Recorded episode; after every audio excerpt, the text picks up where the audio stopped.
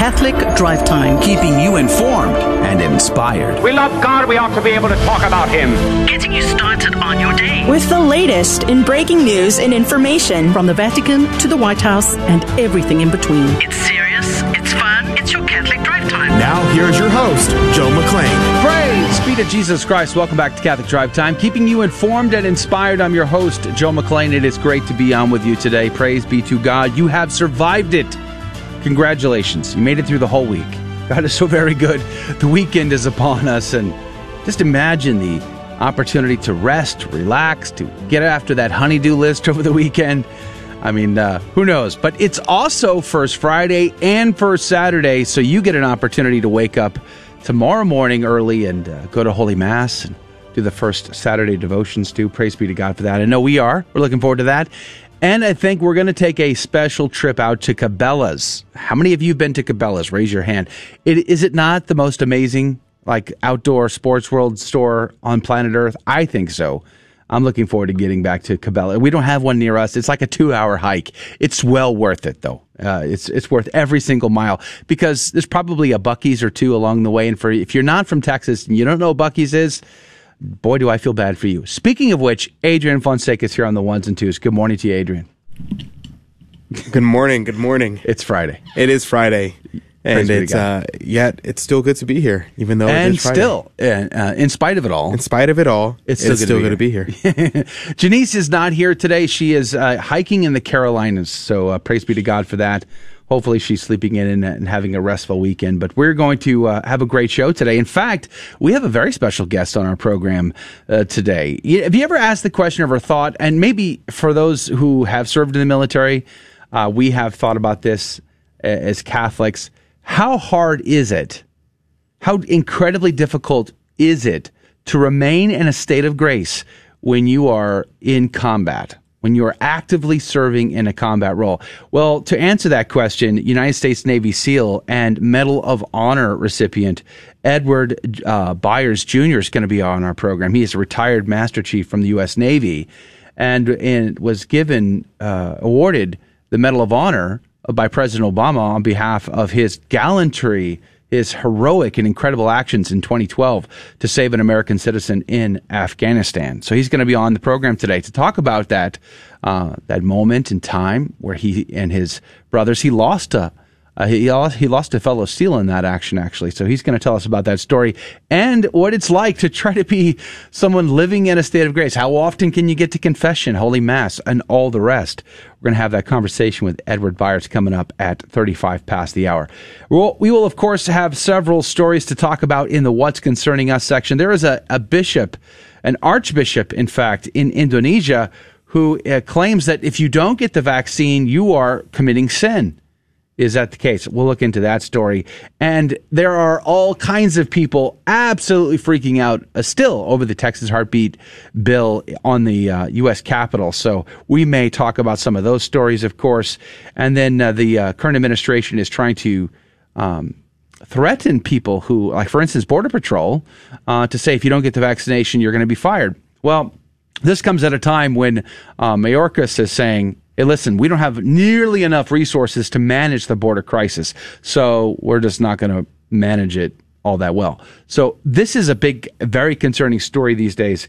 Uh, of course, we know about the United uh, Airlines workers that they've laying off hundreds. I think it was like 500 some workers have been laid off there. Hundreds and hundreds of medical staff from hospitals in various states have been laid off. I mean, it's becoming a major crisis. Not to mention there's lots of inflation on the horizon as well. So all good news today on this Friday. Praise be to God. We will have some good news in the second hour and the game show. And today is the day when we pull the winner out of the coffee cup of divine providence, which it's now my job. It's uh, today is my job to pull that. So we're looking forward to that in the next hour for all of those that are able to join us. If you're hanging out with us on a live video feed today, thank you for doing it. Make sure to hit that like button and share us today with a friend. That would be amazing. If you're listening on Catholic Radio, no matter where you are on planet Earth, listening on Catholic Radio, we're grateful to you uh, do us a favor and share that radio station with your neighbors, with your friends, your family members. Put a bumper sticker on your car and uh, and support your local Catholic radio station. It really does make the world of difference. So thank you for supporting evangelization. All right, so that's the deal. We're going to jump in. We're going to pray. We're going to get started, And uh, I'm covering the news today. So let's do this. In the name of the Father, the Son, and the Holy Ghost. Amen. Remember, O most gracious Virgin Mary, that never was it known that anyone who fled to thy protection, implored thy help, or sought thine intercession was left unaided.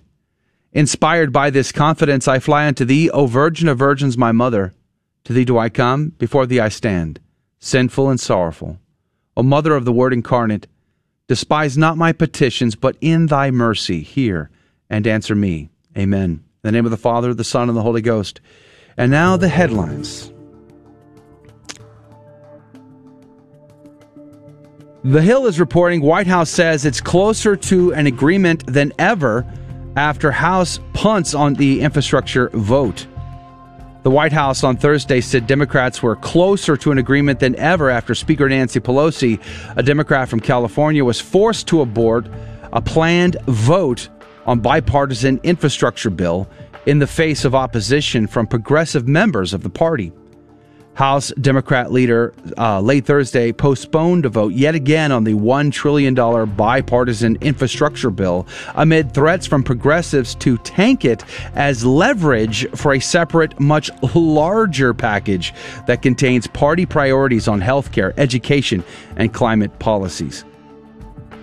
Breitbart reporting Senator Dianne Feinstein on Wednesday proposed legislation that would require proof of coronavirus vaccination or a negative coronavirus test in order to fly domestically ahead of the holiday season. The bill has won the support of the Infectious Diseases Society of America and the American Public Health Association, Feinstein said. She says, quote, we can't allow upcoming holiday air travel to contribute to another surge in COVID cases. Today, I introduced legislation requiring passengers on domestic flights to be vaccinated, test negative, or be fully recovered from a previous COVID illness. Unquote. The USA Today is reporting that a Florida high school crowns its first transgender homecoming queen, saying, quote, you can be whoever you want to be, unquote. The man's name is Evan. He's a senior at Olympia High School in Orlando, Florida, and was elected homecoming queen by his peers. He told the USA Today that at first he thought it would be kind of cool if I ran for homecoming court. But then he said uh, he started getting more support from his friends and classmates, including another student running for homecoming king, who he said supported him on social media. Quote, I know it's not the biggest deal, but to me, it just felt like, wow, that's a relief, a weight lifted off my chest knowing that I'm not disliked, unquote. The Washington Times are reporting that the court revives government's powers to expel illegal immigrants during the pandemic. A federal appeals court issued an order Thursday preserving the government's powers to expel illegal immigrants who jumped the border during the pandemic. A lower court judge has ruled the expulsions, known as Title 42 authority, illegal but the Circuit Court of Appeals for the District of Columbia put his ruling on hold pending more arguments. Title 42 is a finding by the Center for Disease Control and Prevention that the pandemic is so bad that illegal immigrants uh, would be allowing them in would be a serious health risk. Fox News is reporting that the Senate confirms eco terrorist linked Biden nominee who endorsed population control. The Senate confirmed President Biden's embattled eco terrorist linked nominee who endorsed population control to lead the Bureau of Land Management. In a 50 45 party line vote, Tracy Stone Manning was confirmed as the director of BLM on Thursday evening. The vote came amid a cacophony of political noise blaring from the White House's compounding crisis and debate on the infrastructure bill with the Senate Democrats slipping the controversial nominee's confirmation through. Also, I saw breaking news this morning that uh, Merck is saying they've come out with a pill that should do away with those uh, pesky COVID uh, vaccination side effects. Is it true? I have no idea, but those are your headline news. And now for the saint of the day. The saint of the day is Blessed Cecilia Giuseppi. She was born on the 17th of February in 1910 in Monte Romano, Viterbo in Italy. Was, she was the youngest of 11 children. Cecilia was baptized at the age of nine days old. Hmm, seems kind of late. And her fathers died when she was, when her, and her father, not fathers, died when she was two months old.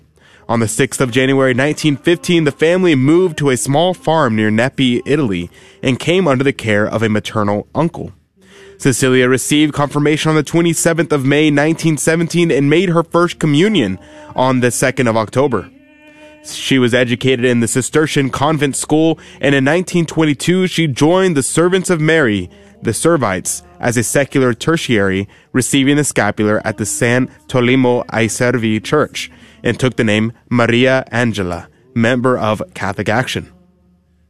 Cecilia was drawn to religious life, and against her family's wishes, she became a Servite postulant in 1923.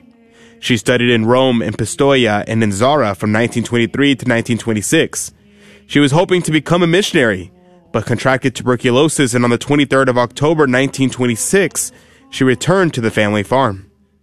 Though her health deteriorated, she became known for her spiritual insights and was a counselor to seminarians and members of a Catholic Action. Local priests would ask her opinion on homilies that they were planning. Her spiritual director, the Servite priest Gabriel Roschini, instructed her to keep a journal of her life and relationship with Christ. It covered the period of the 29th of May 1927 to the 12th of September 1928 and was published as Storia de un Pagliaccio, Story of a Clown. She died on the 1st of October 1928 in Nepi, Viterbo, Italy of tuberculosis. She predicted the date of her death following a dream about Saint Teresa Lisieux, hmm, who's also his feast day is today. She died singing a hymn to the Blessed Virgin Mary and was beatified on the 17th of June 2012 by Pope Benedict XVI. Blessed Cecilia Giuseppe, pray for us. Praise be to God in all things. The gospel today comes to us from Luke chapter 10, verses 13 through 16. Jesus said to them, Woe to you, Chorazin! Woe to you, Bethsaida!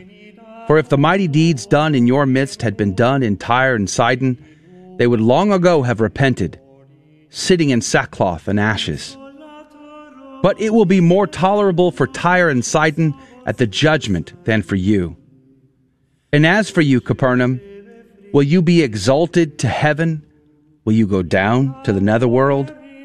Whoever listens to you listens to me. Whoever rejects you rejects me. And whoever rejects me rejects the one who sent me. The gospel of the Lord. Praise to you, Lord Jesus Christ. More talk of judgment here. He's talking to his, his apostles, by the way. And uh, we see more talk of judgment. You know, in a day and an age where so many Catholics doubt the existence of hell, doubt the existence of eternal damnation. I think it's more important than ever that we listen to the words of our Lord and Savior Jesus Christ very carefully. The Ignatius Catholic Commentary said of these particular verses, it's a reference to Isaiah 6, 9 through 10. In context, God commissioned Isaiah to preach judgment to the Israelites for their covenant infidelity. Similarly, Jesus uses parables to proclaim God's judgment on the faithless of his generation. St. Ambrose said, Our Lord warns us that they will meet with a heavier punishment who have refused to follow the gospel than those who have chosen to break the law. Unquote, St. Ambrose. Haydock's commentary, it, I, I asked the question to myself this morning and I was reading it. Why Capernaum? What is going on with these towns? Uh, Haydock's commentary points out, and thou, Capernaum, Capernaum is situated on the western coast of the Sea of Tiberias. Christ, having left Nazareth, made the former city the usual place of his abode. There was no city in which he had preached so much or wrought so many miracles. On this account, he said it was exalted to the heavens, but for its incredulity, he threatens it shall be cast down even unto hell. Let that sink in. Uh, the Venerable Bede says Chorazin, Bethsaida, Capernaum, Tiberias, also, which John mentions, are cities of Galilee situated on the shore of the lake of Gennesaret, which is called by the evangelist the Sea of Galilee or Tiberias. Our Lord thus mourns over these cities, which are after such great miracles and wonders, repented not. Let us not be in that category. You have breath in your lungs, you get an opportunity to repent. Let's do that today. We'll be right back. What's concerning us is coming up next. Catholic Drive Time is headed your way.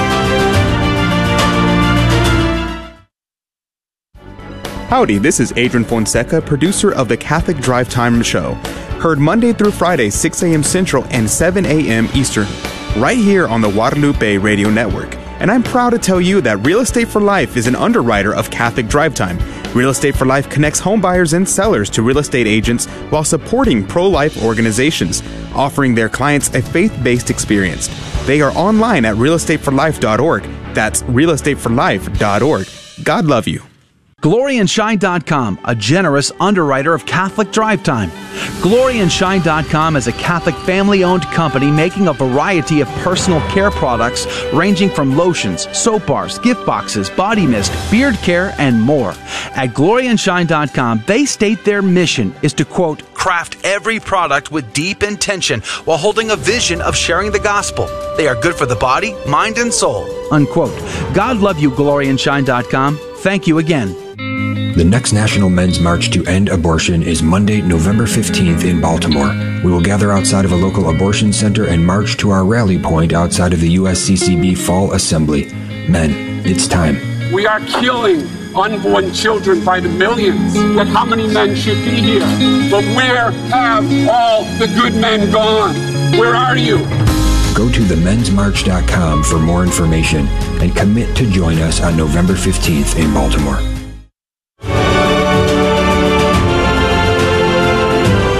Praise be to Jesus Christ. Welcome back to Catholic Drive Time. Keeping you informed and inspired. I'm your host, Joe McClain. So good to be on with you. Coming up at 35 past the hour, retired Navy Master Chief Edward Byers Jr., Medal of Honor recipient, U.S. Navy SEAL, combat veteran, is going to be our guest. I'm very excited. I can't wait to talk to him. He's also a, a committed Catholic. And we're going to talk about what it's like to be a Catholic working in that kind of environment. Uh, how hard is it to remain in a state of grace, especially when you're deployed in combat? Do you have access to the sacraments of confession, Holy Mass?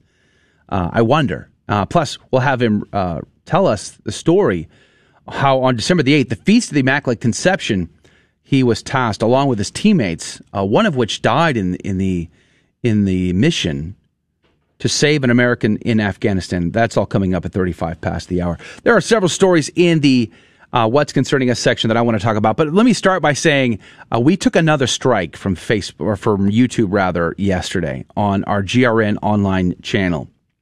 So we typically stream live to the GRN online channel, and then we uh, we put up the little edited pieces of the interviews to our Catholic Drive Time YouTube channel.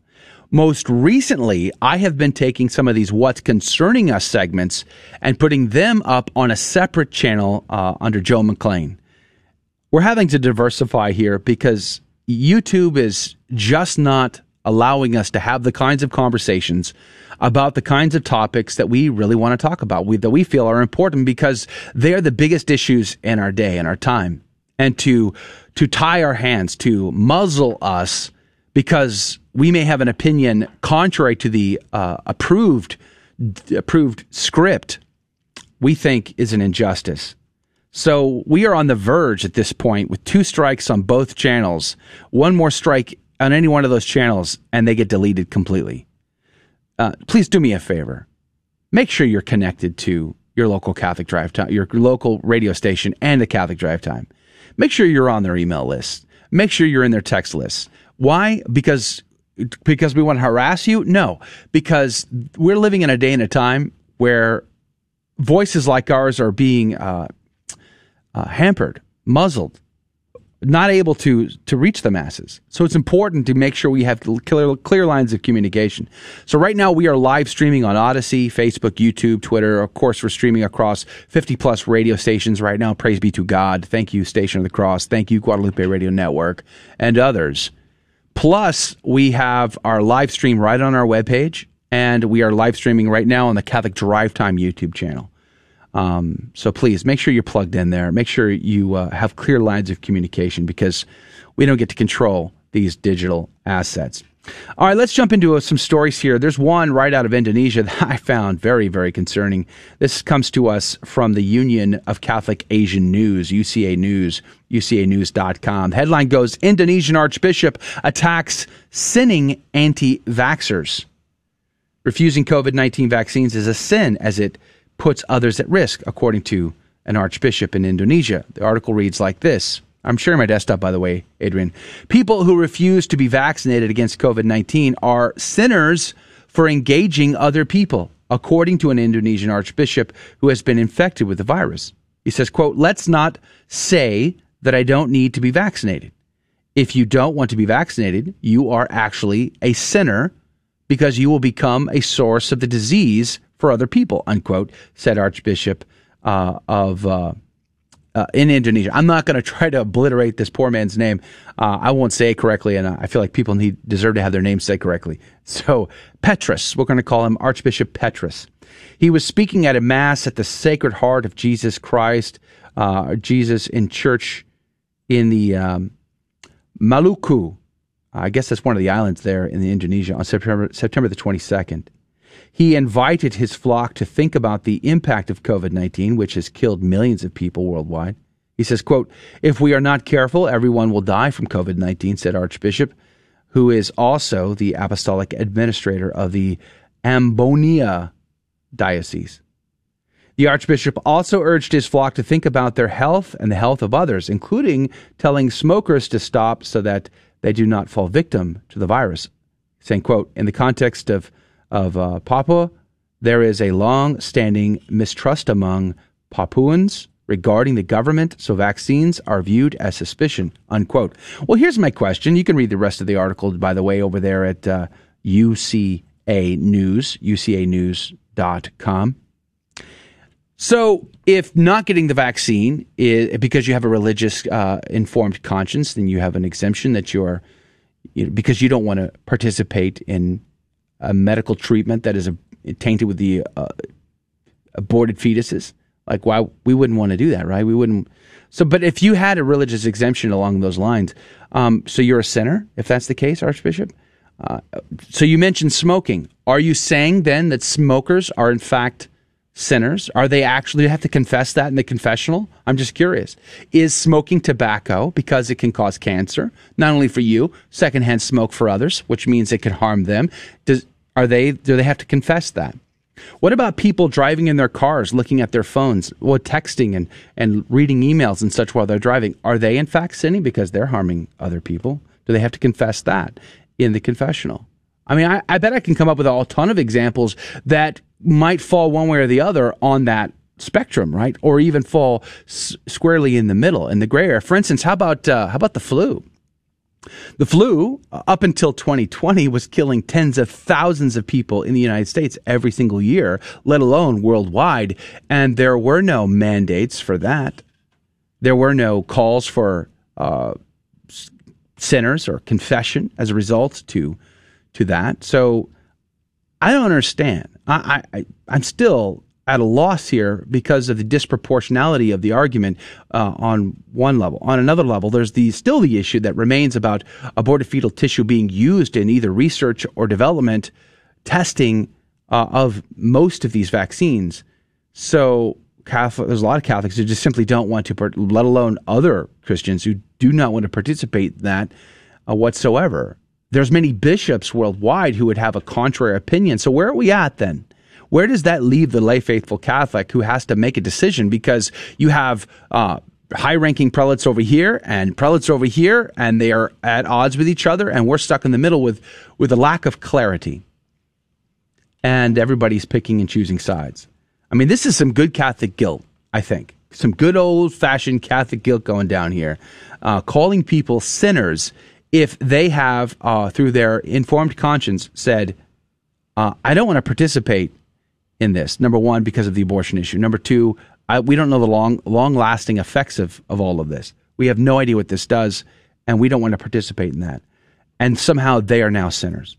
I, it, it's incredible to me. It's really, really incredible to me. Um, there's some stories out on the border issue today. Uh, I read one in the, the news break, in fact, about um, the the border crisis and how uh, a judge has upheld the Title 42, saying the federal government can prevent immigrants from coming over the border as though they needed that because that's part of their job. But anyway, uh, they can prevent that because in a pandemic, according to the CDC, it's just too risky for, for immigrants to be coming here. So, uh, so there's that. But then here's this story. Um, Biden admin spells out vaccine or termination process for Border Patrol out of Breitbart News.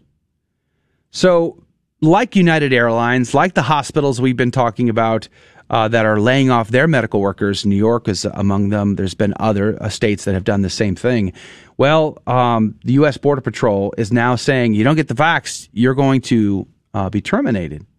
There's another story I'm going to read in the next news break about how Mayorkas is saying they don't have enough personnel to manage the crisis on our border. There's been a report out yesterday that 60,000 uh, Haitians are now moving f- uh, north towards our border because the last 15,000 living under that bridge in Del Rio wasn't good enough, I guess. So the article I'm about to read in the next break says, uh, come November, anybody who comes across after November, that's when they're going to start trying to to push back. So you're sending kind of a clear message that says you got you got at least a whole month to try to get across that border without problems. So if we don't have enough resources to deal with our crisis, why would we lay off the very people tasked with dealing with our crisis? Why would we get rid of the kind of people we need to help us secure our border? Again, I, have said this many times. I feel like there ought to be a way to have sensible border policy to let the good guys in and keep the bad guys out. And we can never, we never see, never seem to find that. It just always seems to elude us some way, somehow. Maybe it's because politics is what drives our policies rather than common sense. And that's a big issue for me. Here's another story out of the Blaze media. There is a lot of uh, crazy, crazy stuff going down on Capitol Hill as a result to the heartbeat bill in Texas, which I know many other states are looking at as well. They're like, this this may work. I mean, there's now some almost 3,000 lives have been saved as a result just so far as a result of the heartbeat bill in the state of Texas? Well, Rep. Pressley, I think, I think she's from Massachusetts, claims that abortion prohibit, pro, prohibitions rather are rooted in patriarchy and white supremacy. Is that the case? Is abortion really a white supremacist thing? Hmm. Maybe it's because a disproportionate amount of, of African American children are aborted. Maybe it's because a disproportionate amount of children of color find themselves murdered in abortion. Why is that? What are the causes that lead up to the point where uh, a mom has to make a decision? And the only choice, many times that she's offered, is the abortion. What are those? Uh, what does that process look like? Have we even asked that? No, because we ignore all of that point. We only look at the point of abortion, and and we then they make these crazy claims. She says, or this article goes on to say Democrat Rep. Pressley from Massachusetts said during a House committee on oversight and reform hearing on Thursday that abortion bans are grounded in patriarchy and white supremacy. She uh, decried a Texas law that took effect this month, which prohibits conducting abortions after a fetal heartbeat has been detected, except in the case of medical emergency. The legislation allows people to lodge a civil action against those who fail to comply with the law and stipulates that if the claimant prevails, the court should, uh, should award statutory damages of at least 10,000 per violation. Quote, we find ourselves in the midst of an unprecedented wave of coordinated attacks on the reproductive freedom and bodily autonomy. And Texan, Texas's horrendous and extreme, she says, SB 8 abortion ban underscores the urgency of this moment. The year 2021 has been the most devastating for abortion rights in American history, Pressley said. Did, did you see that? Bodily autonomy. The whole my body, my choice doesn't work for vaccines now, does it? Tell that to the Border Patrol agents that are about to lose their jobs, the hundreds and hundreds of medical staff personnel who have lost their jobs. My body, my choice, huh? With golly whiz, I guess it only applies to abortion, which, by the way, it just so happens that the baby with the heartbeat has its own body. It ain't your body, it's the child's body that's going to lose its life. Let's pray for those and the conversion of those that would support abortion. We'll be right back. More breaking news and stories and Chief Byers is coming up next. This is a Messy Family Minute from Mike and Alicia Hernon. As moms and dads, we're pulled in many directions. Our world is frantic and sometimes chaotic. We parents need to take a pause, take some time away to become more intentional in our Catholic family life. We suggest a tool that we call the Family Board Meeting. This meeting's a time for you and your spouse to affirm each other and your giftedness, cast a vision framing what you want your family to look like, and then set concrete goals to make that vision a reality. More than ever, our world needs dynamic Catholic families. That only happens when parents are intentional about building a Catholic family culture within their home. Take time to build a culture that is stronger and more influential on your children than the culture of the world that surrounds them. To help you run this board meeting, we've created a tool for you, a download at our website, messyfamilyproject.org. Get the worksheet and then work with your spouse to be more intentional in your family life. Howdy, this is Adrian Fonseca, producer of the Catholic Drive Time Show. Heard Monday through Friday, 6 a.m. Central and 7 a.m. Eastern, right here on the Guadalupe Radio Network. And I'm proud to tell you that Real Estate for Life is an underwriter of Catholic Drive Time.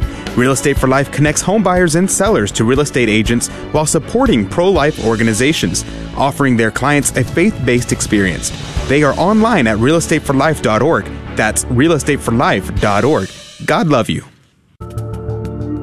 Welcome back to Catholic Drive Time, keeping you informed and inspired. I'm your host, Joe McClain, and these are your headline news. The Epoch Times reports U.S. service members file lawsuit against Department of Defense over vaccine requirement. Two U.S. service members have filed a lawsuit against Defense Secretary Lloyd Austin to bring an end to his requirement that all troops must receive the COVID 19 vaccine. As a part of that, they have called for exemptions based on natural immunity. Army Staff Sergeant Dan Robert, an infantryman at Fort Bragg in North Carolina, and Marine Corps Staff Sergeant Holly Mulvihill, an air traffic controller at Marine Corps Air Station New River in North Carolina, filed the lawsuit in the U.S. District Court of Colorado on August the 17th. The filing names Austin as defendant alongside Secretary of Health and Human Services Xavier Becerra and Janet Woodcock, acting commissioner of the Food and Drug Administration. LifeSite is reporting Texas Governor Abbott shuts down proposed exceptions to heartbeat law. Goal is to protect every child, he says. Texas Republican Governor Greg Abbott has rejected a proposal to add exceptions for rape and incest to the heartbeat based abortion ban the Lone Star State enacted in early September, making clear the law's purpose was to, quote, protect every child with a heartbeat, unquote. Last week, Republican State Rep Lyle Larson, who voted for the heartbeat law, introduced legislation to add rape and incest exceptions, claiming in a letter to Abbott that it was, quote, common sense fix, unquote. Fox News host Chris Wallace asked the governor about this during his Sunday interview. Abbott responded, quote, Well, we've got to go back to what the reason was why the law was passed in the first place and the goal is to protect the lives of every child with a heartbeat, unquote, Abbott responded. The Blaze is reporting that the U.S. Defense Department reports that 580 service members committed suicide in 2020. The U.S. Department of Defense on Thursday released its calendar year 2020 annual suicide report, which revealed the tragic news that 580 service members took their own lives last year. The suicides include 384 uh, among the active component, 77 among the reserve, and 119 among the National Guard. May God grant them eternal rest. The Blaze is also reporting Biden administration. Um, the Biden administration announces new restrictions on immigration, deportation, and arrests. The new guidelines, published in a memo by Homeland Security Secretary Alejandro Mayorkas on Thursday, ordered the Department of Immigration and Customs Enforcement to limit arrests and deportations to those who pose a threat to security. Quote, We do not have the resources to apprehend and seek the removal of every one of those non citizens, unquote, read the memo. He goes on to say, quote, Therefore, we need to exercise our discretion and determine whom the, to prioritize for immigration enforcement action, unquote. The memo also says that migrants who illegally cross the U.S. Mexico border after November the 1st are prioritized for deportation. The Pillar is reporting that the former Cardinal Becciu Uh, says money transfers to Australia are classified and unrelated to the Pell trial. You might recall that this was a big case. Uh, he was, in fact, removed from the College of Cardinals by Pope Francis. The article goes on to say four international wire transfers from 2016 to 2017, which total more than 2 million Australian dollars, are under investigation by financial authorities in Australia because they raised red flags amid an audit of financial transfers between the two jurisdictions. Cardinal Becciu's lawyer on Wednesday told the Pillar that the transfers are, quote, official activities of the Secretariat of State, which by nature are classified and couldn't be possibly commented upon, unquote. The money was sent to the Melbourne offices of technology and security company Neustar. And uh, it was alleged that they were used to help uh, blackmail Cardinal Pell, who was acquitted of all uh, the charges and crimes but uh, what was it, two years into it of solitary confinement? And those are your headline news for this morning. Praise be to God. Uh, coming up in just a moment now, we're going to be speaking with retired Master Chief and Navy SEAL Edward Byers about his gallantry. And he was awarded the Medal of Honor by President Barack Obama for his actions on the feast day, the Immaculate Conception in 2012 in Afghanistan. He'll recount that story for us. Uh, but we also want to talk to him about what it's like to be Catholic in in a unit of that nature, Navy SEALs, in constant deployment and crazy situations. How does one maintain their state of grace, going to confession, Holy Mass, those kinds of questions? So all of that is coming up. I don't know if you remember the story, but uh, it was a pretty incredible, harrowing tale of uh, rescuing this American hostage in just a few days. Um, from capture to rescue is pretty powerful. And I guess he's joining us uh, by uh, by phone today. So praise be to God. Let's welcome him. Good morning to you, retired Master Chief Edward Byers Jr. Master Chief. Master Chief, are you there? Uh, yeah, yes. Hello. How, how's it going? Praise be to God. It's good to have you on. Thanks for your time today. We're very grateful for you. Uh, pray, uh, can you start by just uh, recounting the the mission that you were on, along with your fellow Navy SEALs that rescued that American, that uh, resulted in President Obama awarding you the Medal of Honor? Sure, absolutely. I think uh, for the sake of the audience, it just it's probably beneficial just to take a step back in time for a moment and, and talk about how those events uh, led up to that. So, in the year prior, which was 2011, uh, my unit was over in Afghanistan. We were in you know, Jalalabad, Afghanistan, and uh, we got some interesting individuals coming over to our, our base and said that we were going to take part in a um, very uh, special type of mission. And so that mission was on May 2nd of 2011, and that was the Bin Laden raid.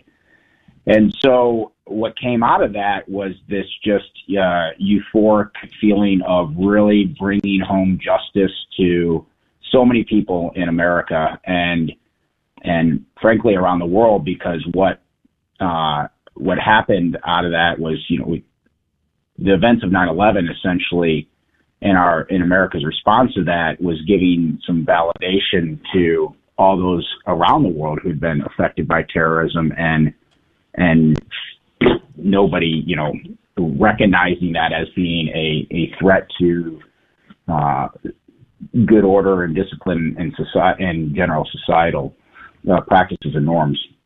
And so, just a few months later, uh, our same unit in August of 2011, August 6th, actually, uh, we had the downing of Extortion 17. And Extortion 17 had on board uh, 30 Americans and a military working dog. And in an instant, we lost uh, 17 SEALs wow. from our unit. And that was a monumental time in not only my personal life, but my professional life and in naval special warfare history as well as special operations history because it was the single biggest loss of life ever. Um, and it surpassed even uh, the 16 Americans that were killed in Turbine 33 in 2005, which later became the movie Lone Survivor. Mm. And so, uh, what happened out of that time was we lost the way the military structure is, is, is called a troop. And so we lost an entire troop of people. So a substantial portion of our unit was gone instantly. And we, the mil, our unit canvassed the greater organization and asked for, uh, volunteers to come over and basically reconstitute, uh, this new this troop, this two troop. And so a few months later, I was selected uh, as one of those individuals to go and make up this new troop that was going to replace um, those incredible um, men um, and try to carry on their legacy and, and and fill the shoes that frankly were were next to impossible to fill. And Yeah. so a year a year later, uh, and that you know that valley where they got shot down was the Tangi Valley. At the time, it was the most dangerous place in Afghanistan. And so a year later, this newly reformed, you know, reconstituted troop deployed back overseas, and uh, to the exact same base, and we were operating in the exact same area that that uh, helicopter was shot down just a little over a year prior. And that was um, substantial to us because it, it symbolizes the, the strength and resilience of communities that are uh, unified through adversity. Mm. And it was a projection of strength from us, being that we're going to go back to the same place because we need to uh, carry out their their legacy and finish out, you know, in a symbolic way that their deployment. So, you know, December eighth came around. Hold, hold that thought, Master Chief, just because we're we're very close to having to go to a very quick break here, a hard Sure. break. We're talking with retired Master Chief Edward Byers Jr., Medal of Honor, Catholic, Navy SEAL. And on this other side of this break, we're going to talk to him about uh, that night, December the 8th, Feast of the Immaculate Conception, how he assisted his fellow Navy SEALs to rescue an American. Uh, you can find him on Instagram, by the way. Look for him at Edward C. Byers on Instagram. We'll be right back. Catholic Drive Time's coming up next.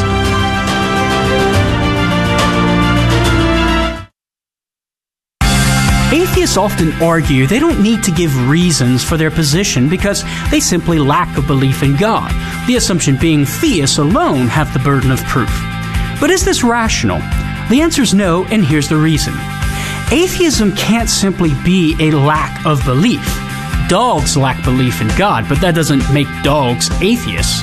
Atheism makes a claim about the world, namely, God doesn't exist. As such, atheists, along with theists, must shoulder the burden of proof. Even if an atheist says he simply hasn't found any good evidence for God, he would still have to prove why the evidence theists give for God is not good evidence. No matter how an atheist looks at it, he can't sit the sidelines when it comes to defending his position on the question of God's existence. I'm Karlo Broussard with a ready reason for Catholic Answers.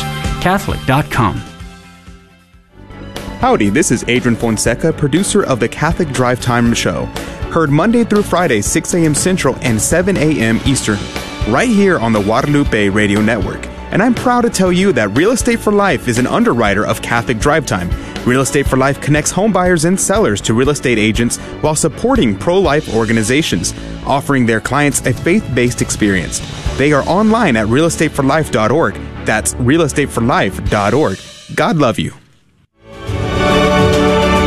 Praise be to Jesus Christ. Welcome back to Catholic Drive Time, keeping you informed and inspired. I'm your host, Joe McClain. So good to be on with you. Uh, praise be to God. We're talking with retired Navy Master Chief Edward Byers Jr., uh, Medal of Honor, a Catholic, Navy SEAL. You can find him on Instagram, by the way. Look for him there at Edward C. Byers. That's Edward C. Byers on Instagram. Check him out. Uh, good morning to you again, Master Chief. Thank you again for your time. Thank you again for your service. But I want to cover a couple of bases in the next uh, 10 minutes, hopefully. But one is I want you to tell us the story of uh, December the 8th, 2012, the Feast of Immaculate Conception. But number two, I would love to know how hard really is it? I served in the Marine Corps. I wasn't Catholic at the time. Uh, but how hard is it as a Navy SEAL deployed in some of these extreme combat situations. And a catholic how, how hard is it to live in a state of grace? How often do you get to the sacrament of confession and holy mass? I'm very curious. We got about 10 minutes. What say you master chief? Yeah thank thank you.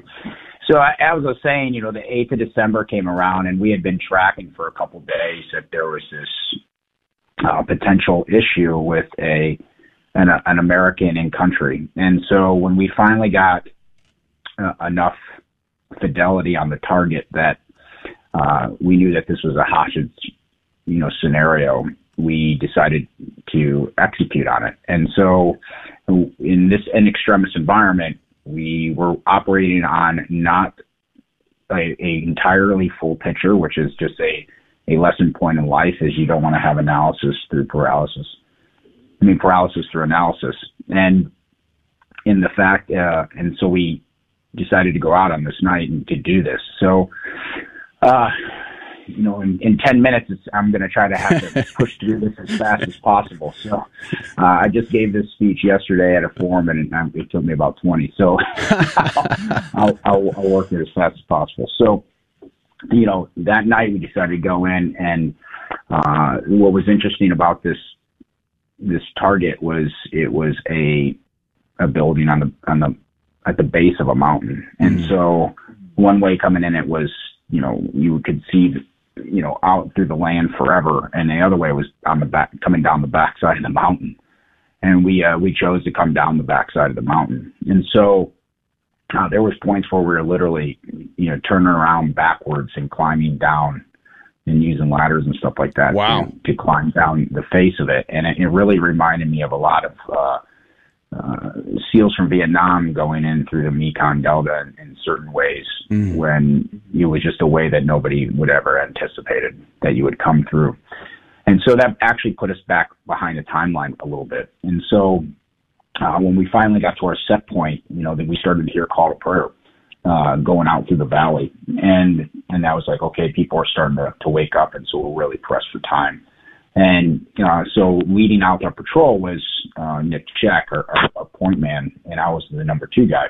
And as we were progressing up towards the target, uh, one of the one of the Taliban who was you know holding holding guard on where we thought the the American doctor was being held, you know, came out of the building and to go to the bathroom, and instantly, you know, had an AK-47. Instantly, Nick Checque engaged with him and started mm. we started sprinting towards the door. We were probably, you know, thirty feet from the door at this time.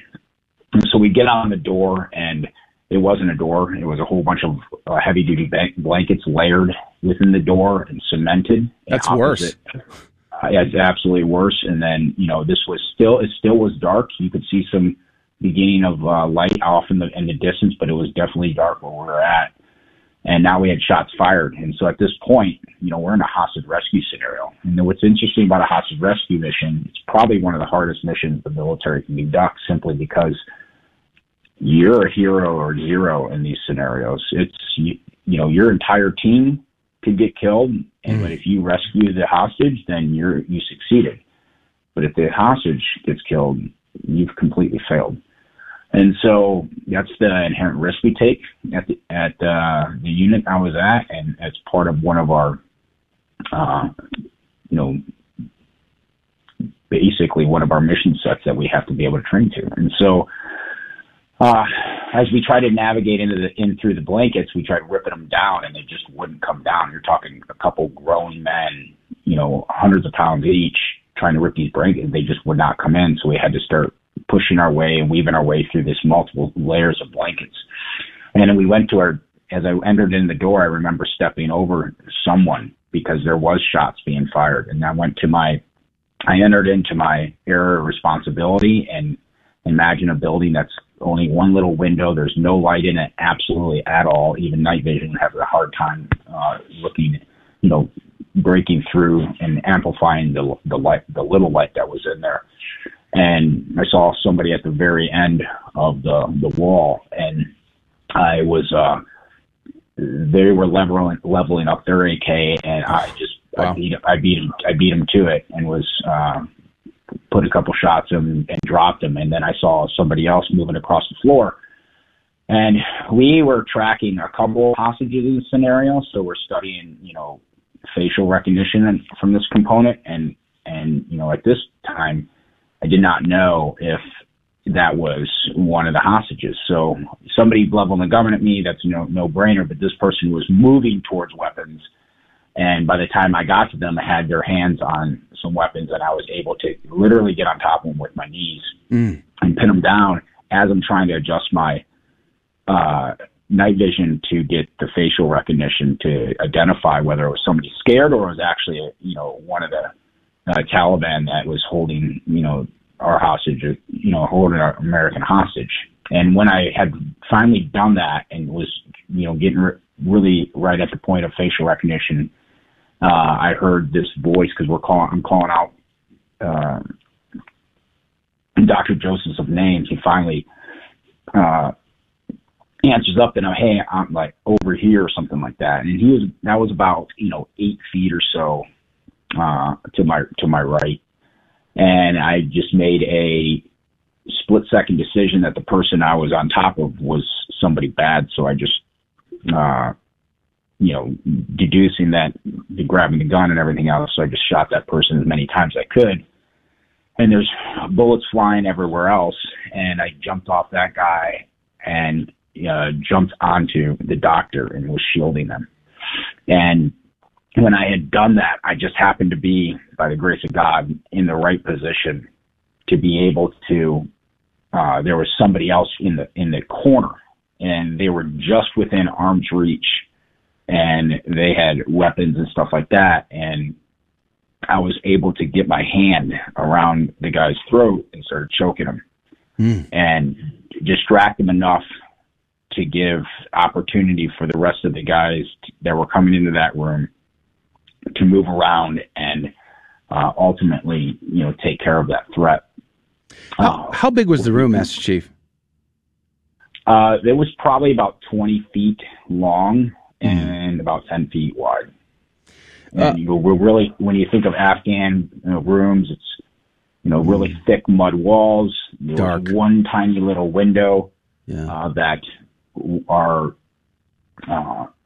uh, EOD guy made a incredible shot and took out uh, the person that was standing right next to the door with a weapon, and who was the person that was responsible for putting the mortal shots into Nick Checque, and probably would have done the same to me if it wouldn't have been for Hmm. uh, his incredible uh, ability to take that really, really uh, yeah. risky but calculated shot to help out. We're down. Know, we're down to about three sure. minutes left on the clock sure. here, and uh, and I, I, wish we had more time to just talk about Nick. To be honest with you, uh, his sacrifice must have hit you and your team very hard that night, uh, and I can't imagine what it's like to be so close to uh, to so many incredibly brave men who uh, sacrifice everything. And you're the guy with the Medal of Honor. I'm sure that I'm sure I've heard you talk about that, and I know it's a, a very uh, emotional thing for you and for the teammates. But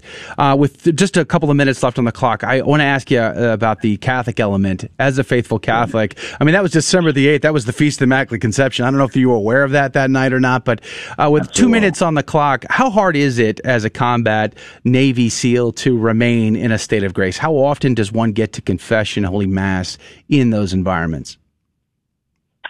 Uh, not not often, and it really depends on where you were. Uh, you know what what outstation you were at or what fob you were at. It's you know the unfortunate part about it is that there there isn't enough Catholic priests to go around, and and those that are you know in in service are you know even less and less and less, and so you know, between all the deployments that I ever done between Iraq and Afghanistan, uh, I would do my best every, as much as possible to, to, uh, to go every Sunday. but it really just depended on whether or not the, the priest was traveling and if they were going to have mass. But I carried my daily Roman list, missal with me on every deployment. And you know, there's things that are out of your control, and so you can't. If you if the mass isn't being served and it's not it, it's not being you know offered, then it's not being offered. So Yeah. you just can do the, the daily reading. But when the priest was in town, I definitely was was there as as much as possible. Uh, probably the only times it didn't happen is if for some reason we had a a a mission Saturday night that took us all the way into the morning, and you're just you know you're just completely exhausted off of that. So um, outside of that, it was it was always top of mind. I carried a Saint Michael pa- Michael the Archangel patch on my gear every you know everywhere I went, and I'd always put it on our team hooch. You know when we would come back from missions, Amen. and you know so you know if the, even though we're a tight knit unit, people do tend to keep their religious uh, preferences pretty close to heart, and but I I let mine I wore a little mine on a sleeve literally, and so Amen. I, I was able to. I my very first deployment to Iraq, I stepped into country for the first time in Baghdad, and there was some exiting seals, and I just saw this one seal that had this uh, Saint Michael the Archangel patch, but it was in Latin, and I was like, wow, I grew up going to Latin mass and stuff like that. I walked over him, and I don't know what compelled me, but I said, hey, can I have that? Praise And he God. just- he took he took it off his he took it off his kit and gave it to me, and I've wore it ever since, and I still have it. I mean, Praise be to it's- God. Well, it's just unified. So we are out of time, unfortunately. I, ca- I would love to spend a lot more time with you, Master Chief. Uh, we're just so grateful to you for your service to our country and for all the other brothers in the Navy SEAL community. God bless you. God love you, and have a great day. may God bless you. Thank you. Follow him on Instagram at Edward C. Byers. That's at Edward C. Byers on Instagram. Check him out. But praise be to God. We're going to go to the second hour. If you can join us online, we'd love to have you. God Thank you love for joining us on Your Catholic Drive Time, where it is our pleasure to keep you informed and inspired. Join us Monday through Friday at the same time, right here on your favorite Catholic radio station. Don't forget to connect with us. Just go to facebook.com forward slash Catholic Drive Time. Again, that's facebook.com forward slash Catholic Drive Time. Be sure to share more than just us today. Share Jesus with everyone you meet. Bye now, and God love you. Had a friend ask me why Catholics have crucifixes in our churches. Don't we believe Jesus has risen? Why do we keep him on the cross? Well, first of all, you want to check out 1 Corinthians chapter 1 verse 23. Paul says, "But we preach Christ crucified." Why does Paul preach Christ crucified? Doesn't he know Jesus has been raised from the dead? Well, of course he does. But he knows that it is through the power of the crucified Christ on the cross that the bonds of sin and death are broken. As he says in verse 24, Christ crucified is the power of God. 1 Corinthians 2, verse 2 For I decided to know nothing among you except Jesus Christ and Him crucified. Again, didn't Paul know that Jesus had risen from the dead?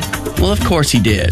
Paul preaches Christ crucified because an empty cross has no power.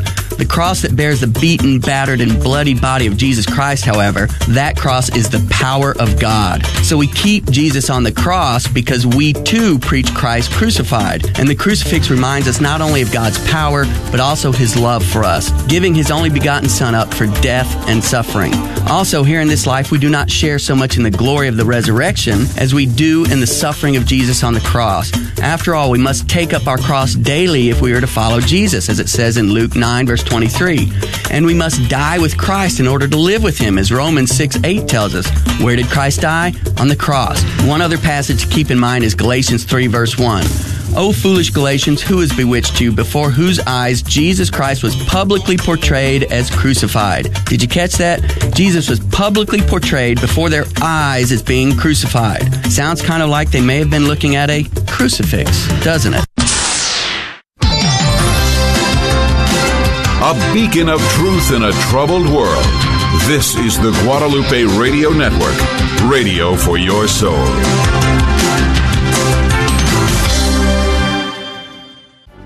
Howdy, this is Adrian Fonseca, producer of the Catholic Drive Time Show. Heard Monday through Friday, 6 a.m. Central and 7 a.m. Eastern, right here on the Guadalupe Radio Network. And I'm proud to tell you that Real Estate for Life is an underwriter of Catholic Drive Time.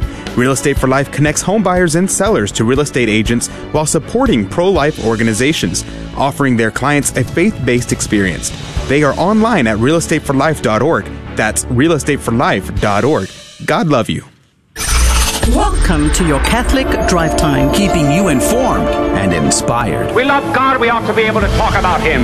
Getting you started on your day. With the latest in breaking news and information from the Vatican to the White House and everything in between. It's serious, it's fun, it's your Catholic Drive Time. Now, here's your host, Joe McClain. Praise be to Jesus Christ. Welcome back to Catholic Drive Time, keeping you informed and inspired. I'm your host, Joe McClain. It is great to be on with you. Praise be to God. We just wrapped up a great conversation with retired Master Chief and Navy SEAL uh, Edward Byers Jr., and he recounted his um, the moment where he and other teammates went to go rescue an American in a little little one room shack in Afghanistan, and ultimately led to the death of a friend and as well as uh, the Medal of Honor. And, uh, and as a committed Catholic, I would have loved to have spent a lot more time talking to him just about that aspect alone. Uh, as a committed Catholic, how hard is it to live in a state of grace while deployed in those tri- types of situations? Uh, Adrian, we still got his picture up on the video feed there, so he's Whoops. looking he's looking good, but uh, but we wish we had him on again. But uh, unfortunately, we had to wrap that conversation up. We'll post that conversation to our, our video feeds on social media soon. But good morning to you, Adrian Fonseca. Good morning. Good morning. It's good to be here. I'm. I'm. A, I, that was a great interview, but I am too upset that we uh, only had so much time to talk to him. I Yeah, wish we we, should have done a pre-record interview and talked to him for like an hour. We should have. I think you're right about that. that that Yeah. was a great conversation, and I was like, I we could have spent just an hour talking about just the mission itself and the background information, let alone the whole the mission. Catholic aspects of Mhm. the difficulties. Uh, you remember uh, Tom Satterly from the Delta Force, Mm, yes. and he talked about how a lot of special ops guys deal with. You know the moral implications of their job, Mhm. you know, and how that can weigh heavy on their conscience. Absolutely. And I wanted to dive more into that with uh, Chief Master Chief Byers, but uh, Yeah. unfortunately, we ran out of time. And my uh, my brother, he was one that uh, kind of put me on to Edward Byers. He was messaging me. He goes, "Hey, have you heard of uh, Edward Byers?" I was like, "No." And he sent me his Instagram. He goes, "You should book him for as a guest." And I was like, "I don't know who this guy is." And I looked him up, and I was like, "Whoa, this guy is insane." Well, I, I'm actually quite jealous pretty because I tried to get him on on the I, show. I, I tried many times. I it took me a long time to get a hold of him, Praise but it was it was great. But yeah, my brother had a bunch of questions for him too about regarding the Catholic faith and being in the military. So hopefully we'll be able to talk to him again sometime. It Would be amazing. It Would be Mhm. amazing. Uh, speaking of amazing, Jesus Robles, our friend of the show, is uh, hanging out with us in studio today. Good morning to you, Jesus. Good morning. This is so exciting to be in this studio. I am just so full of adrenaline and I energy. can tell. I Yes. can tell. Praise be to God. Now, uh, Janice Valenzuela is off this week. Uh, this weekend, she has gone to the Carolinas to to hike and w- with her husband. Like on purpose? Praise be to God. I'm Yes. so sorry You- for her. She's you missing hike, out right, on this Jesus? today. You, Yeah. you you hike, right? I, I run. I run. You run. I, I did my uh, 10 Oh. mile run this morning. Yesterday, I did my 14 mile run. Like on purpose? On purpose, yes. I Like, get up I at 3. Run, I run to the donuts. I- I- but other than that, Yeah, donuts and I don't get along. Police officers and donuts, they say they get along. We don't get along at all. No, no. Maybe a little bit of coffee. I'll take a little bit of coffee for you. Yes. So, so is it that you don't like the taste of donuts, or the, Yeah, I don't know. It's the- it's the- political implications of donuts? It- it's like, that flour, the the, the masa that mm. gets my stomach going. It's just not, not good. I see. I no see. bueno for No me. bueno. No, and then it gets these tires growing on the side of my waist here, and then I got to put that belt on, and I look like a I look like a bag, you know, that's badly tied. No, no, no. oh, that's fun. Praise like a God. chorizo, you know, that that's tight and bad. Yeah. I don't know that people in Maryland know what a chorizo is, though. Just, like a boudin chorizo, like a Boudin! boudin. Uh, yeah. Oh, now we're talking now. Hey, Imagine a, a badly tied up boudin, you know, that's Boudin. tearing Well, that's up, you know. Cajun. Boudin is Cajun. By the way, boudin is amazing. Yes, or like a sausage. Imagine a sausage, you know, that's wrapped up in that plastic. And I'm, you're making me hungry. no. Stop it. Stop it. now, if you don't know, dear audience, dear listener, that uh, Jesus Robles, a friend of the show, is uh, is a supporter of Catholic Radio. He's been hanging out with us for some time. But if you've ever watched the live video feed of the show, you will see these incredible statuary behind us. I have the crucified Lord behind me, and behind him is the scourged Lord, and then behind Adrian is the uh, uh, Saint Michael the Archangel. Angel, and uh, Jesus is the uh, owner of these incredible uh, items, and he lends them to us on the show so that we can display them for you guys to appreciate. They're they're incredible. People walk in and they're just like blown away. They're amazing. Joe, and I and I make my promise that I'm going to bring you the other one where Jesus is hanging by one hand and he's, he has his Oh, hand to the bottom, like the one where Saint Francis is, is holding him down Yeah. from. Yes, Yeah. so it's called El Cristo Desprendido. That that one comes from Guanajuato. It's a beautiful life size uh, uh, corpus hanging Wow. from a cross, and I I pray that I can get it to you at That's amazing. ASAP so you can have it here and maybe you know Yeah. switch around the We'll- backgrounds a we'll little figure bit. something out. We'll- Sure. We'll, find a home, I'm sure. Praise be to God for it. But here's the deal. Jesus is here for a reason. Uh, he just doesn't want to hang out with Adrian. Good grief. Uh, even though I think Adrian pays him to, to, to sing his praises. Uh, he is here because we're going to be playing our game Fear and Trembling at 15 past the hour. Now, you've played before. Yes, I You know have. deal. It's exciting. Yes, there's prizes, there's Yeah, gifts, there's a lot of good stuff. But yeah. but the best of it is that we get to learn a little bit about the faith. Now, you're a police officer, so Yes. you should be very honest. Yes. Like, you shouldn't be tricky. Well, actually, we have to be tricky sometimes when Do we want to you? get confessions. Really? Absolutely, yes. Yeah, we have to lie a little bit, you know. Like, like for example, you take out the picture, right, and you say, "Sir, this is your picture," and, and you could be a driver's license picture. Say, "Look, this is your picture," and they, "Oh, yes, it was me. I did it." You know. don't, don't tell anybody that. all right, so don't the- tell anybody. The audience is like, oh, now how do I? How can I? Do I trust Jesus? Do I? Yikes! I guess you're gonna have to wait. At 15 past the hour, we'll play the game. I'll give out the phone number, but t- today is your last three chances uh, to get in on the prize drawing for Fear and Trembling because we are going to draw a name out today and give the prize away on the radio. That's going to happen here shortly. So be ready to dial the phone number so that you can get in on the prize. And I'll give that to you. But if you want to give yourself an advantage, a little head start, all you got to do is go to our website, grnonline.com forward slash CDT, and you will be able to, um, Get the phone number. Just go to the Fear and Trembling link and you'll get the phone number. You can call in early and sit on hold. Let's pray. Let's get started and dive in. I have a good news story for you and here in a moment. But since Janice isn't in today, I'll be covering that. But let's go. In the name of the Father, the Son, and the Holy Ghost. Amen. Remember, O most gracious Virgin Mary, that never was it known that anyone who fled to thy protection, implored thy help, or sought thine intercession was left unaided. Inspired by this confidence, I fly unto thee, O Virgin of Virgins, my mother. To thee do I come. Before thee I stand sinful and sorrowful. O Mother of the Word incarnate, despise not my petitions, but in thy mercy hear and answer me. Amen. In the name of the Father, the Son, and the Holy Ghost. Amen. And now the good news. We always do the rough news in the first hour. So the good news, I picked one story today. Uh, Catholic bishop calls for massive prayer campaign to convert Nancy Pelosi. Yay and amen. I love this. Uh, praise be to God. Let's have great charity and call for their conversion. San Francisco Archbishop Salvatore Cordileone encouraged pro life Americans to join him in praying for the conversion of House Speaker Nancy Pelosi's heart so that she will recognize the value of unborn babies. This was reported in lifenews.com. In a statement Wednesday, Cordileone lamented how Pelosi, who professes to be Catholic, recently led the U.S. House in passing a radical pro abortion bill that would legalize abortions for basically any reason up to birth nationwide and force taxpayers to pay for them. Quote, a conversation or conversion of heart of the majority of our congressional representatives is needed on this issue beginning with the leader, the House uh, Speaker Nancy Pelosi, the Archbishop said, quote, I am therefore inviting all Catholics to join in a massive and visible campaign of prayer and fasting for Speaker Pelosi. Commit to praying one rosary a week and fasting on Fridays for her conversion of heart. The Benedict XVI Institute is leading the Rose and Rally, a Rose and Rosary for Nancy campaign.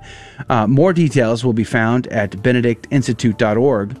But Archbishop Cordileone and Nancy Pelosi uh, both live uh, in San Francisco, uh, have been quarreling recently on who gets to decide, you know, these sort of big issues of when life begins. Uh, last week, the Archbishop said the legislation amounts to, quote, child sacrifice, unquote, and cha- chastised Catholic politicians who support it. He said the bill is what, quote, one would expect from a devout Satanist, not a devout Catholic, unquote. Asked about his comments, Pelosi laughed, responding, quote, the Archbishop of the city, that area of San Francisco, and I have disagreement about who should decide this. She says, I believe that God has given us free will to honor our responsibilities, Pelosi continued, not noting that she is a mother, but she believes others should be allowed to choose abortion. In his call to prayer Wednesday, Archbishop Cordileone said Pelosi, quote, clearly has a maternal heart for her children. He said the problem is that she doesn't extend that care to all children, including the unborn.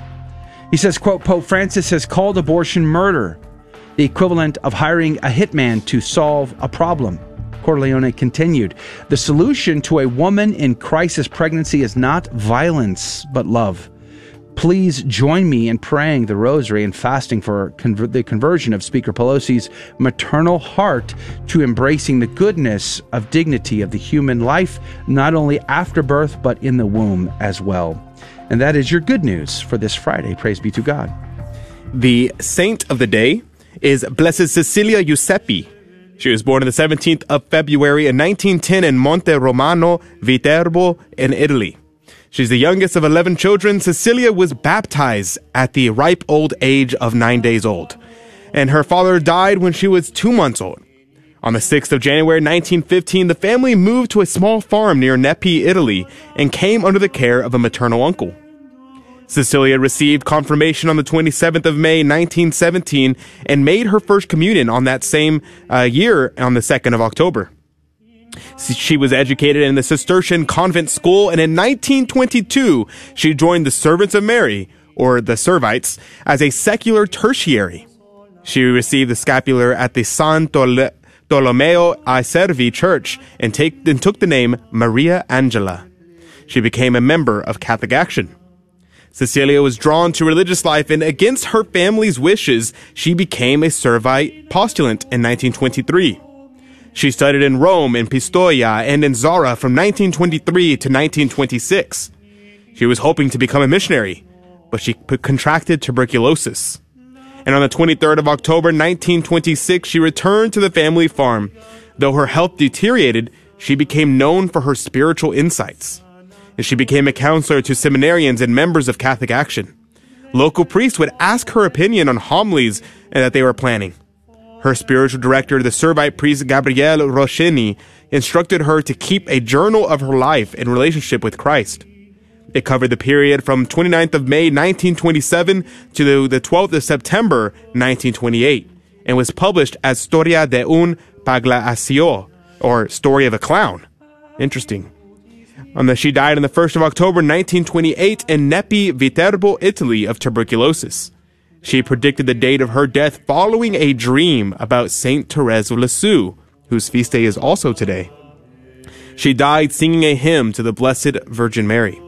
She was beatified on the 17th of June 2012 by Pope Benedict XVI. Blessed Cecilia Eusepi, pray for us. Praise be to God in all things. The gospel today comes to us from Luke chapter 10, verses 13 through 16. Jesus said to them, Woe to you, Chorazin! Woe to you, Bethsaida! For if the mighty deeds done in your midst had been done in Tyre and Sidon, they would long ago have repented, sitting in sackcloth and ashes. But it will be more tolerable for Tyre and Sidon at the judgment than for you. And as for you, Capernaum, will you be exalted to heaven? Will you go down to the netherworld? Whoever listens to you listens to me, and whoever rejects you rejects me, and whoever rejects me rejects the one who sent me. The gospel of the Lord. Praise to you, Lord Jesus Christ. That last part and the last hour I commented on the you know the bulk of this passage on the towns and the judgments, but that last part, he's speaking to his apostles. And I've said this many times that when you read the Holy Scripture, especially the Gospels, it's important to know who is speaking and to whom are they speaking because we somehow have told ourselves that everything is directly related to us personally. And Scripture has many layers. Yes, that's true, and of course, uh, there there is some sort of takeaway for us. But the primary audience that is important, as Saint Cyril of Alexandria said, whereby he teaches that whatever is said by the holy apostles must be received, since he who heareth them heareth Christ. And an inevitable punishment therefore hangs over heretics who neglect the words of the apostles. Yea and amen. Hopefully, uh, Nancy Pelosi is listening to the Archbishop, her very bishop in San Francisco. Uh, we have about five seconds, Adrian. You want to uh, maybe comment on Cornelia Lapide in the after show? I'll just read a quote real quick and then we'll move on. Uh, Cornelius Lapide say again, we must render to those whom God has put over us in all things lawful the same obedience as we would render to God. See further Matthew 10 and 11. Praise there be you go. All right. Good job. We're going to go and play our game now. Fear and Trembling. The last three opportunities to get in on this week's prize. We're giving out the prize today.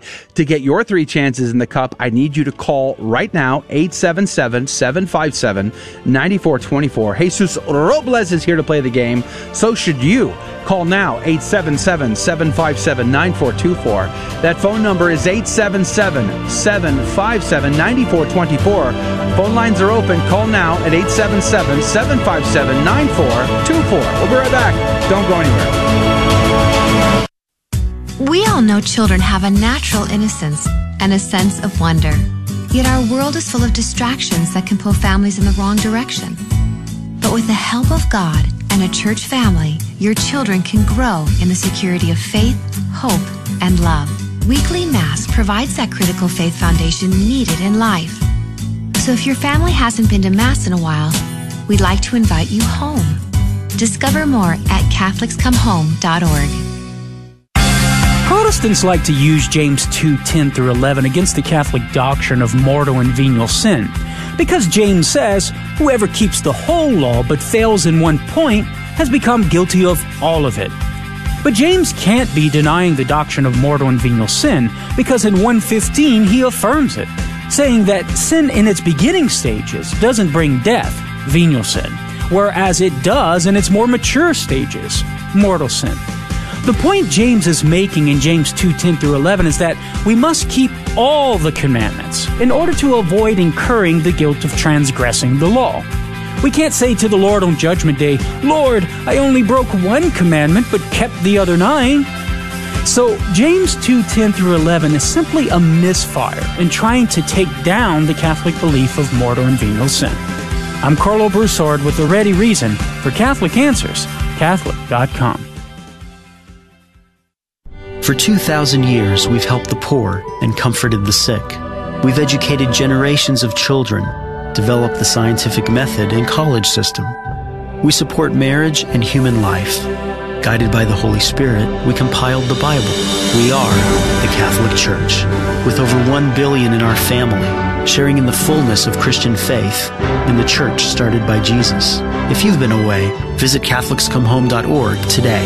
Welcome home. Welcome to another round of Fear ah, and Trembling, the Catholic trivia game show that helps you work out your salvation by the seat of your pants. It's a 50 50 chance, and prizes are involved. Avoid the weeping and gnashing of teeth. Call now to take your shot 877 757 9424. And now, your host, Joe McClain. Phone lines are wide open at 877 757 9424. If you tried a minute ago, try again right now. I think they're working at 877 757 9424. That's 877 757 9424. Praise be to God.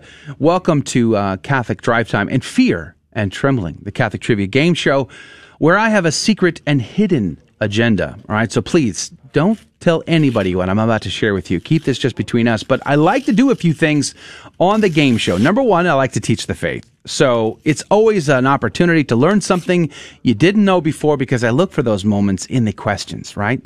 Number two, we like to have a good time and it's always fun to laugh right alongside our audience and you, the listener that calls in. Praise be to God. You're such a good support. We're very grateful to you for that. And then, of course, we give out prizes, right? So that kind of makes it a winner for everybody involved. Praise be to Jesus. But if you're just joining us, here's the trick. Here's the kicker. We're not going to ask the caller the question. The caller may not know a single answer and still win the game. It's possible because instead of asking them, I'm going to ask Jesus and I'm going to ask Adrian. One of them will be right and the other will be wrong. The caller will have 15 seconds to decide who is right, who is wrong. And then every right answer goes into the coffee cup of divine providence to win this week's prize. Now, here is the deal. This week, our prize is sponsored by Daybreak Watchmen, handmade wooden crucifixes. Praise be to God.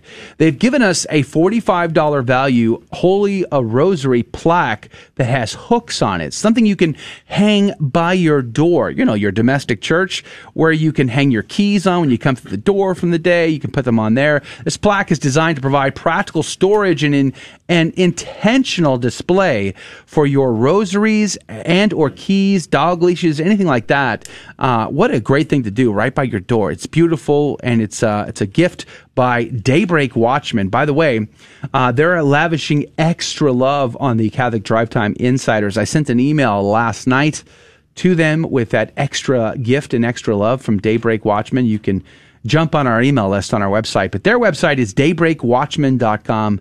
That's daybreakwatchmen.com. All right, praise be to God. Uh, let's go to the phones. Uh, I want to thank everybody who did try to call in. Uh, we're very grateful to you. Monday starts a brand new game with a brand new sponsor. So if you don't get on today, call back then. Uh, let's go to Andrew. Good morning to you. Praise be to God. Good morning. Good morning. Andrew, Praise be to God. Where are you calling from, Andrew? San Antonio, Texas. The great city of San Antonio, Texas. I know it very, very well. Praise be to God. I went to the greatest high school on the planet, Judson High School, uh, with the greatest football team ever. Where did you go, Andrew? Joe, Joe, I haven't been able to drive by Judson parking lot, but every morning I drive by Burbank High School, and that's where I went to uh, every weekday morning. Well, I am I'm so my, sorry. My deepest condolences, Andrew. My deepest condolences. Not everybody can be as cool. I'm just saying that out loud. Uh, but where, where, where, where do you go to church, Andrew? St. John Berchmans Catholic Church. How wonderful. Praise be to God. And are you familiar with the game show? Do you know how the game is played? Yes, yes, I got on a, a couple of Fridays ago, Yes. and uh, I think Janice was there. Um, yes, yes. So I know how the game's played. Yeah, it's a it's a beautiful game. I love it. I'm writing your name on these uh, these tickets just in case it be God's will that you get in that cup, so I can make sure to get you in the, the coffee cup today. But are you ready to play, sir? Yes, sir. I'm ready. We are going to go to Jesus Robles uh, because he's sitting in uh, Janice's seat, and That's that is right. our custom. Yes, let's do Jesus, this, Joe. Come on. Are you ready? I am ready, Joe. Come are on. You, are you sure? I am extremely sure. Are you sure? Yes, sir. Yes, sir. Jesus, can you tell me what is the official language of the Vatican? Joe, you couldn't have put it so just easier. Every single pope, I've noticed this. Yeah, They uh-huh, all have to uh-huh. know one language to be right. selected. Yeah. One language, Preach and that's it. it. And I think that's What what, is they it? use, and it's Italian. Oh, really? Italian. Italian. They all speak Italian. If you check Everyone? every single one of them, they all speak Italian and they do it beautifully. Pope Francis speaks Italian Uh, yeah. like better than even Spanish. Really? Yes. What? Even the Polish Pope did? Uh, yes, Uh, it almost The seems like German? it's a requirement. The French? Yes, Italian is like the the language that they need to speak if, they, if they're going to be sitting in Okay, Rome. okay, Yes. okay, okay. Absolutely, Uh, Italiano. Well, I'm just going to get a second opinion. Okay, uh, Adrian, can you tell me, sneaky Adrian, what is the official language of the Vatican?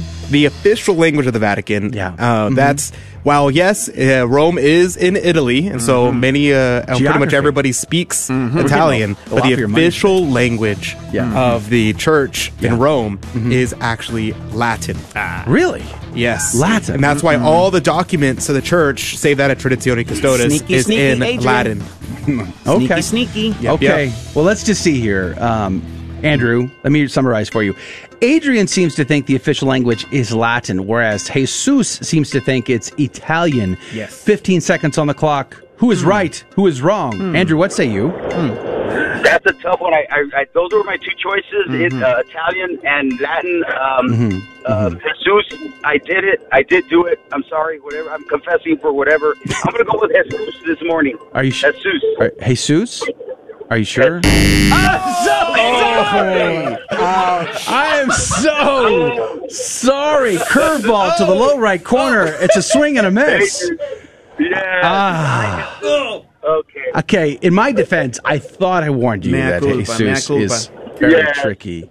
Yeah, it used to be the But case. Don't fret. Yes. I, I, we can still get you in this cup. There's still great opportunity, Andrew. Let's do this. Mea culpa. We're going to go to uh, Adrian for this next one. Adrian, The sneaky. Dangerous. what is the name given to the vessel for holding incense before it is put into the thurible?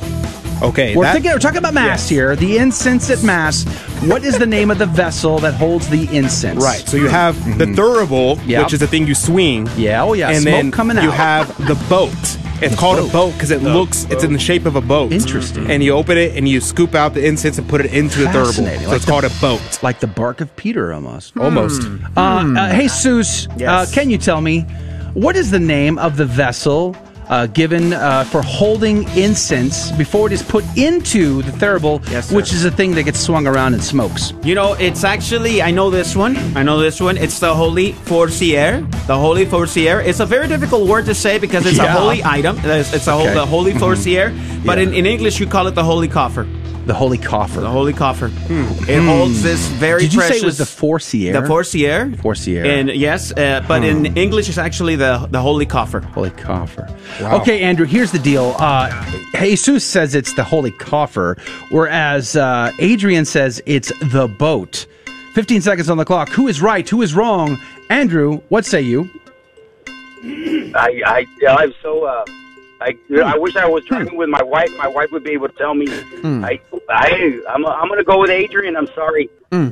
I would be You're sorry. sorry. Why are you sorry? I Would sorry? be totally sorry. You got it. You got it.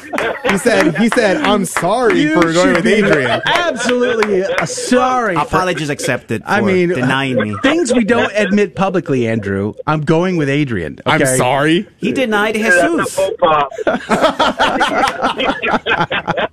All right, let's get this third question in because we still got to pull a name out here. We're going to go back to Jesus Robles, friend of the show. Yes. Uh, Jesus, can you tell me whom did Peter attack in the Garden of Gethsemane? Hmm. Peter I like this attacked- question. This is a good question. You know, that's this is a this is a, a pretty difficult one actually. We all remember Passion of the Christ. It was in the movie. Yeah, it's in the movie, but they don't even call him. I don't remember him. They do. being- Yeah, they do. I've seen the movie seven billion times. I'm a little ADD. I guess I skipped that part. You did? Mm, Yeah, yeah.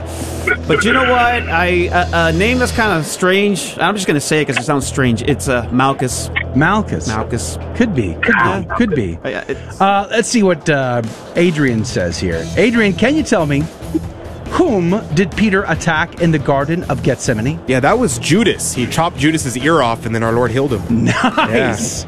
Uh, It, it, it, be, it be like that sometimes, you know. yeah, I mean, it, it, it be can like be. I, I've heard that name more than Uh-huh. than yeah, you know. Malchus. All right, so here's the deal, Andrew. Mm-hmm. Uh, Adrian says it was Judas, whereas Jesus says it was Malchus. Mm-hmm. 15 seconds on the clock. Who is right? Who is wrong? Andrew, what say you? Yeah, this is good. It's, it's Jesus. The answer is Jesus. The answer is always Jesus. I agree. Jesus is a friend of mine. Jesus is my friend. Yes, thank you for oh, choosing. There you go. Praise He got it. God. You got it. All right. So here's the deal. I only have a minute left on the clock. I I put your name into the coffee cup of divine providence twice, Andrew. I do not know whether or not it will be God's will that you should uh, emerge victorious, but I am.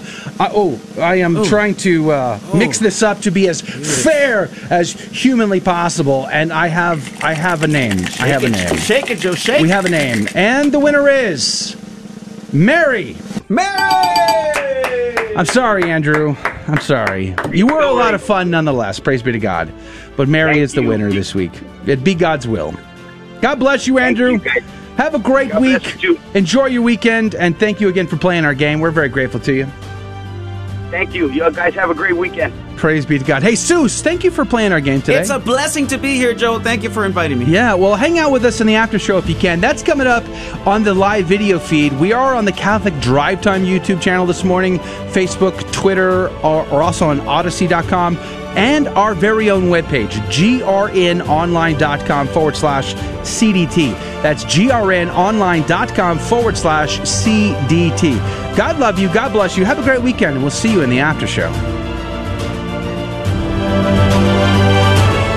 For joining us on Your Catholic Drive Time, where it is our pleasure to keep you informed and inspired. Join us Monday through Friday at the same time, right here on your favorite Catholic radio station. Don't forget to connect with us. Just go to facebook.com forward slash Catholic Drive Time. Again, that's facebook.com forward slash Catholic Drive Time. Be sure to share more than just us today. Share Jesus with everyone you meet. Bye now, and God love you.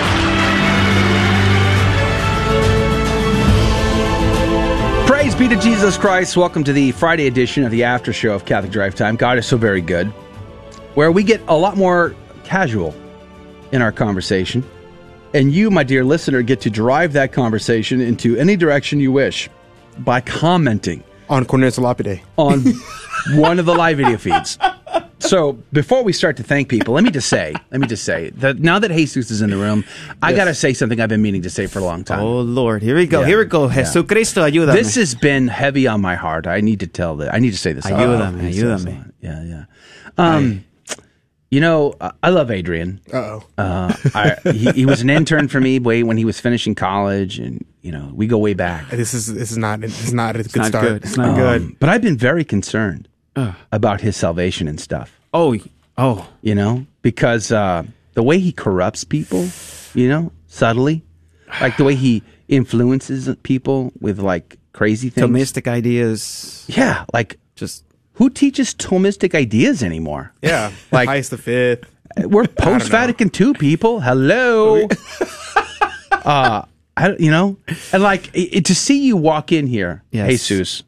Uh, I've respected you for a long time, but to see the Cornelius Lapide commentary Uh-huh. I- in your I hand have it right when here. you walk in, I have realized the depths at which Adrian has has adversely influenced your life. You know what? At 19 years old, Adrian has uh, shown me. Oh, is he 19? I'm 23 I'm now. 23. 23. Same thing. So What's the diff? At 23 years old, uh, you know, and, and me already receiving my master's there in, in St. Mary's, you know.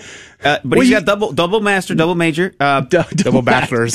double bachelor. Okay, here we go. He promoted me. Yeah. Uh, he actually inspired me to read the Cornelius Lapide. I was like, where is this 23 year old getting so much rich information? Are you saying you didn't read Cornelius Lapide at the Thomistic school? Never heard of it. Never heard of that. Never heard of that. Maybe I was sleeping in class when they spoke about Cornelius Lapide. Oh, it was a quick five minutes, I'm sure. Yeah. But this this book, Joe, is so amazing. This Yeah. thing will dissect word for word and tell you uh, uh, two or three pages of what that word for word is, and I'm just fascinated and blown away by this uh, detail. A great story about Cornelius Lapide is that um, the founder of the TFP, Professor Plinio Correa de Oliveira, who? uh, Professor Plinio, uh, he uh, he was a uh, he loved Cornelius Lapide, and that's how originally how I heard about him because I was talking about we were just discussing um, modern scripture studies with the TFP guys. I was sitting talking about them, and they're like, you know, have you ever heard of uh, Cornelius Lapide? And I was like, uh, no, actually, I've never heard of him. And um, he was like, oh wow, uh, Professor Plinio loved him. And he was, I was like, oh, have you read him? He's like, no, I haven't read him myself, but uh, I know Professor Plinio used to say that if he could, he would take the complete works of Cornelius Lapide and go live in a cave for the rest of his life and just study the works of Cornelius Lapide. Mm-hmm. Uh, because he was, he's one of the only people who has an entire commentary on the entirety of scripture from Genesis to the apocalypse. Yeah, and, and it's not only something you know, just uh, little pieces. He's got a, he's got a lot. Look, I mean, just check this out. Uh, on yesterday's two and two, he goes into he go three pages. He he he has Origen in there, Saint Gregory, Theoph- uh, Theophilus. He's got Saint Francis, Saint Benedict, Saint Dominic, Bernard, Saint Bernard.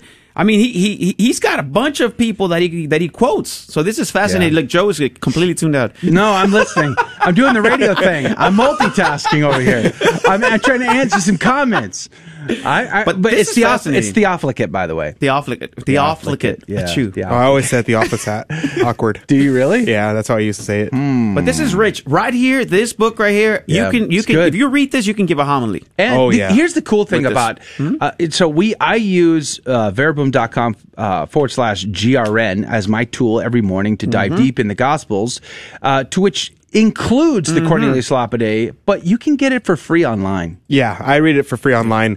If you, I prefer physical books. Yes. but the copies uh, of Cornelius Lapide are kind of pricey, and I just haven't pulled the trigger on purchasing them. Um, but uh, on, the sad thing is, the vast majority of his works are not available in English. They are only Yeah. in Latin. That was true of Robert Bellarmine up until very recently. Yes, and the same thing with St. Thomas. Most people don't realize that only like 20% of Thomas's works are in He English. ever write? Good grief. Yeah. uh, if I could, like, I always I had my friend Deacon Luis over for dinner a couple weeks ago, and we were having dinner, and he's talking about preparing for his homilies, and I was like, you need to look up Cornelius Lapide, and you need to look up the Catena Aurea. Those are the only two things you need to write your sermons. Yeah. and um, and honestly, that's, I, I that's don't know. so I like true. Haydock too. Haydock's great, Yeah, Haydock but is if I had to recommend only two things that Yeah. someone have, Sure. would be the Catena Aurea Yeah. and the and the commentaries of Cornelius Lapide. It's Yeah. just it's just you open it up, and the best thing about it and I did this back in, in college, so don't tell my professors, um, was whenever we had to write a research paper on a scripture uh, passage, I would just pull up the Catena Aurea of St. Thomas Aquinas, the commentary on St. Thomas Aquinas, and I would just use that because St. Thomas would cite all the fathers, so I didn't have to go through and look up what all the fathers That's said. right. Thomas did all the research for me. So I just did and it that's that one way. thing I struggled in school when I was going to St. Mary's Seminary. Mm. Uh, when we had the Gospels and all that, I didn't know how these these seminarians knew so much. I mean, they would just be They saying cheat stuff like the rest of us. But you know, if I if Yeah. I, and I don't remember anybody quoting anything from from this book here. If I had known, I Well, would have been the wisest guy in, in the because class he's. Jesuit. Yeah, he is, Yeah. was a Jesuit. this is true. yeah. He was a Oh. Jesuit, He was a Jesuit, but he was a. Jesuit back when He wa- Jesuits were awesome. He wasn't. You were at a you were at a Dominican school. Yes. right. Yes. UST is Dominican. No, it's actually Basilian.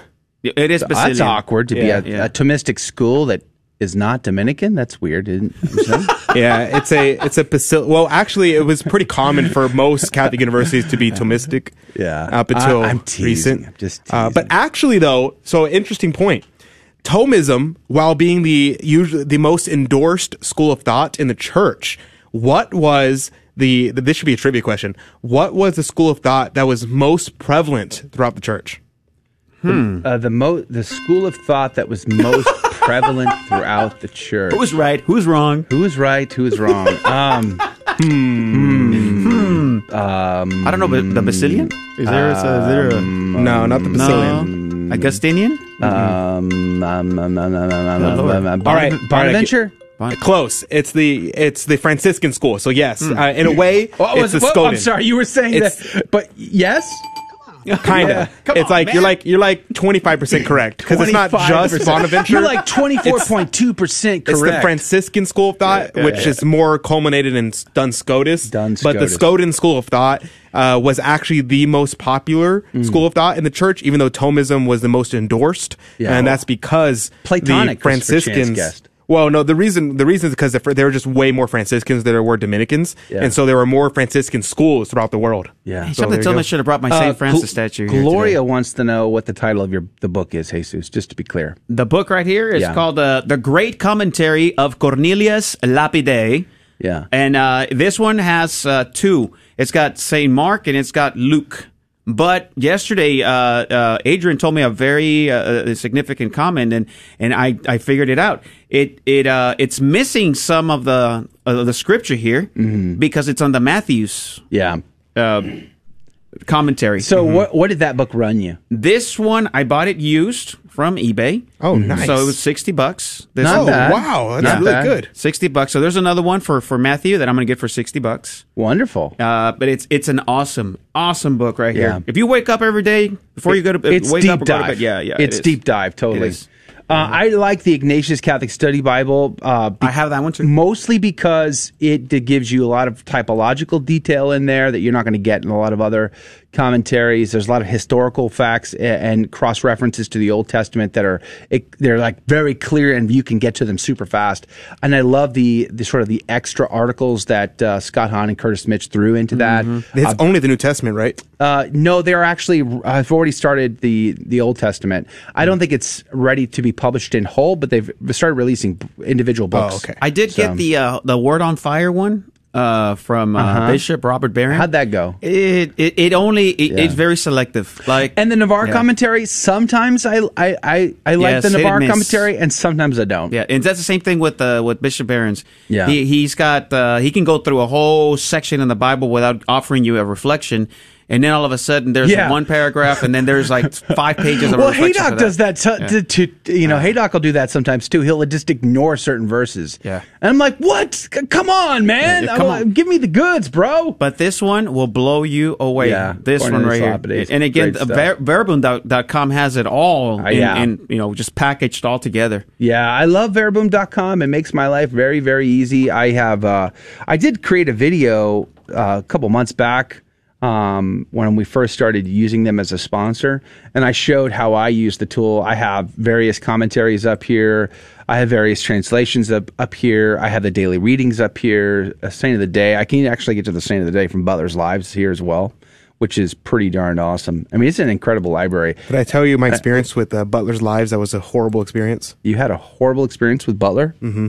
Why? So, back whenever, uh, so Emily and I were uh, were at um, a bookstore. We are at Half Price Bookstore. Looking for just books. We are just shopping for books, and she uh, found a Butler's Lives of the Saints, but a condensed version because you know Butler's Lives of the Saints is massive, Hmm. and they make and they usually make editions where they like, oh, here are these saints, here are those saints, Yeah. and it was a, a collection of the women saints uh, for Butler's Lives of the Saints. So she's like, oh, that's super cool. So she bought it. And so the next day she like calls me and is like, this is horrible. This is like the worst thing ever. and so I go over and we're looking at it and what this book did was it labeled itself as Butler's Lives of the Saints, Mm. female edition. And, but it was actually edited and they changed it to have, uh, to make all of the, uh, saints, the women saints, feminist. And so Ah, it yeah, edited yeah. it to make it like, oh yeah, honestly, what's up with that? What's, up with that? And it was I don't know. horrible. I have no idea what's up with that. Come on, That's, man.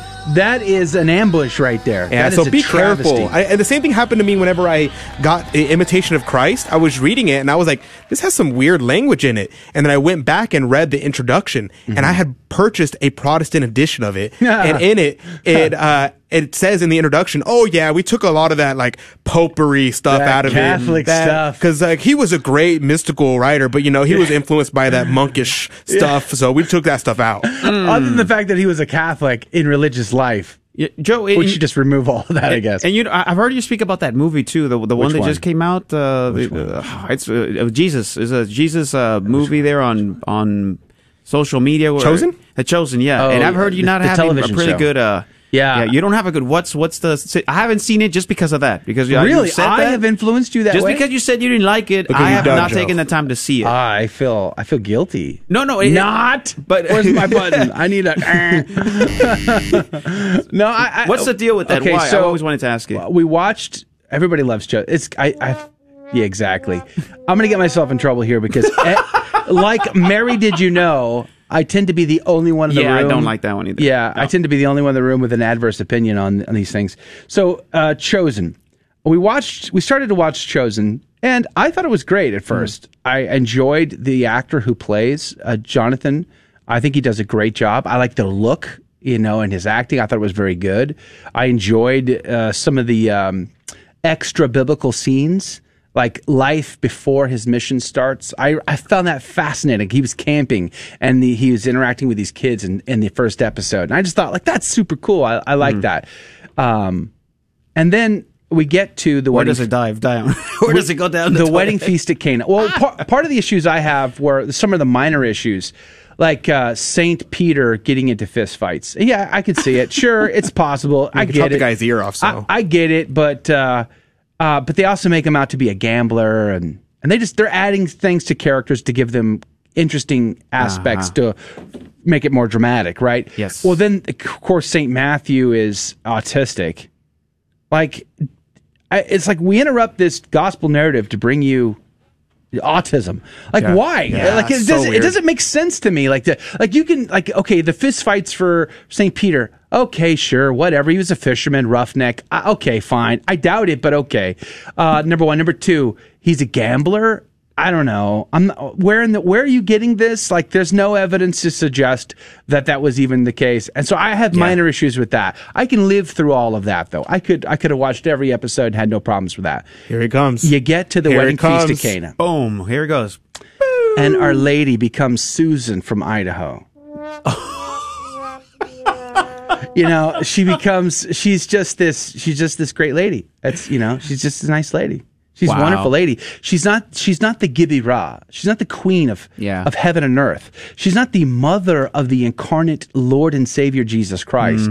You know, she's not the immaculate conception. Yes. She's just this nice lady who is just hanging out, helping helping with this wedding, get everything together, like all good moms do. Yes. You know, and it's like, I'm sorry, but Our Lady isn't average. She's not normal. She's she's extra awesome. She is uh you know, at a level above every other human, below our Lord and Savior Jesus, because she's a creature, but she's special. And to deny her that bugs me to no end. Like, it's interesting because I tend to tolerate more shenanigans with the character of Jesus in these things than I do Our Lady. Uh, Like I don't know why, Yes. but I like His mom. Like yeah, I'll mom. go. Oh, that's like there was uh m- you know movies made about the Gospels where Jesus doesn't really know if he's divine or not, and he's always doubting. Like you know, like like you can watch that and go, oh, that's terrible, you know. But I'll still watch it. But when it comes to Our Lady, anything depicting Our Lady terribly, I'm like, ah, I'm done. I'm outie. I can't do it anymore. I can't sit there and watch watch them, you know, walk all over Our Lady like that. And also one of the things that got me because I've never I, I've never seen The Chosen. I think my mom and my sister are watching it right now actually. Um, but the I've never seen it, so I don't I can't speak about the actual show itself. But I heard a lot of people talking about um, the Our Lady being shown as having birth pains. Yeah, there you go And, too. Um, that whenever our Lord was born, he was born like with a natural birth. And I was like, whoa, whoa, whoa, whoa, whoa, Yeah. whoa. That's not true. And the thing that triggered me about it was that a lot of Catholics were defending the chosen saying, well, technically speaking, it's okay to say that because it's not church teaching. I mean, it's not infallibly defined that Our Lady uh, didn't have a natural birth. And I was like, uh, no, that is not true. And I actually did a whole podcast on this topic and I walked through from scripture, from the church fathers, from the doctors and the mystics and the saints, all attested to the fact that our Lord was not, had, did not, was not born naturally. Yeah. He passed through the womb like light through glass. And, uh, so because it was taught by scripture, by the um, by the fathers, by the doctors, by the mystics. Mm. It is part of the ordinary universal magisterium and is binding on all the faithful to believe that our Lord was not born uh, by via natural birth. Yeah. uh, and our Lord Lady did not experience birth pains, and she did not have a natural birth because that would violate her uh, perpetual virginity before, during, and after birth. Christopher Chance says over on Facebook, Joe, I watched the interview with Dallas Jenkins about his portrayal of Mary. Apparently, it resulted from him not understanding Catholic piety, but not wanting to do anything outright blasphemous about her. And yeah, I mean, that's fine and all. I'm not faulting Dallas Jenkins. He's not a Catholic. I, how can I expect non I Catholics? fault him for not being Catholic. Oh, well, sure, but that's a different argument. I mean, he's not Catholic, so I would just assume he, of course, wouldn't know, uh, you know, not only Catholic piety, but church teaching, history, tradition, the Bible. I mean, there's a lot of things I, I would assume he doesn't have uh, depth uh, of knowledge on. You know, so even Martin Luther had a greater devotion to Our Lady. Let that sink in. Oh yeah, So- Calvin too. Yeah. So uh, my point, and I'm not faulting Dallas Jenkins. I I actually applaud the effort.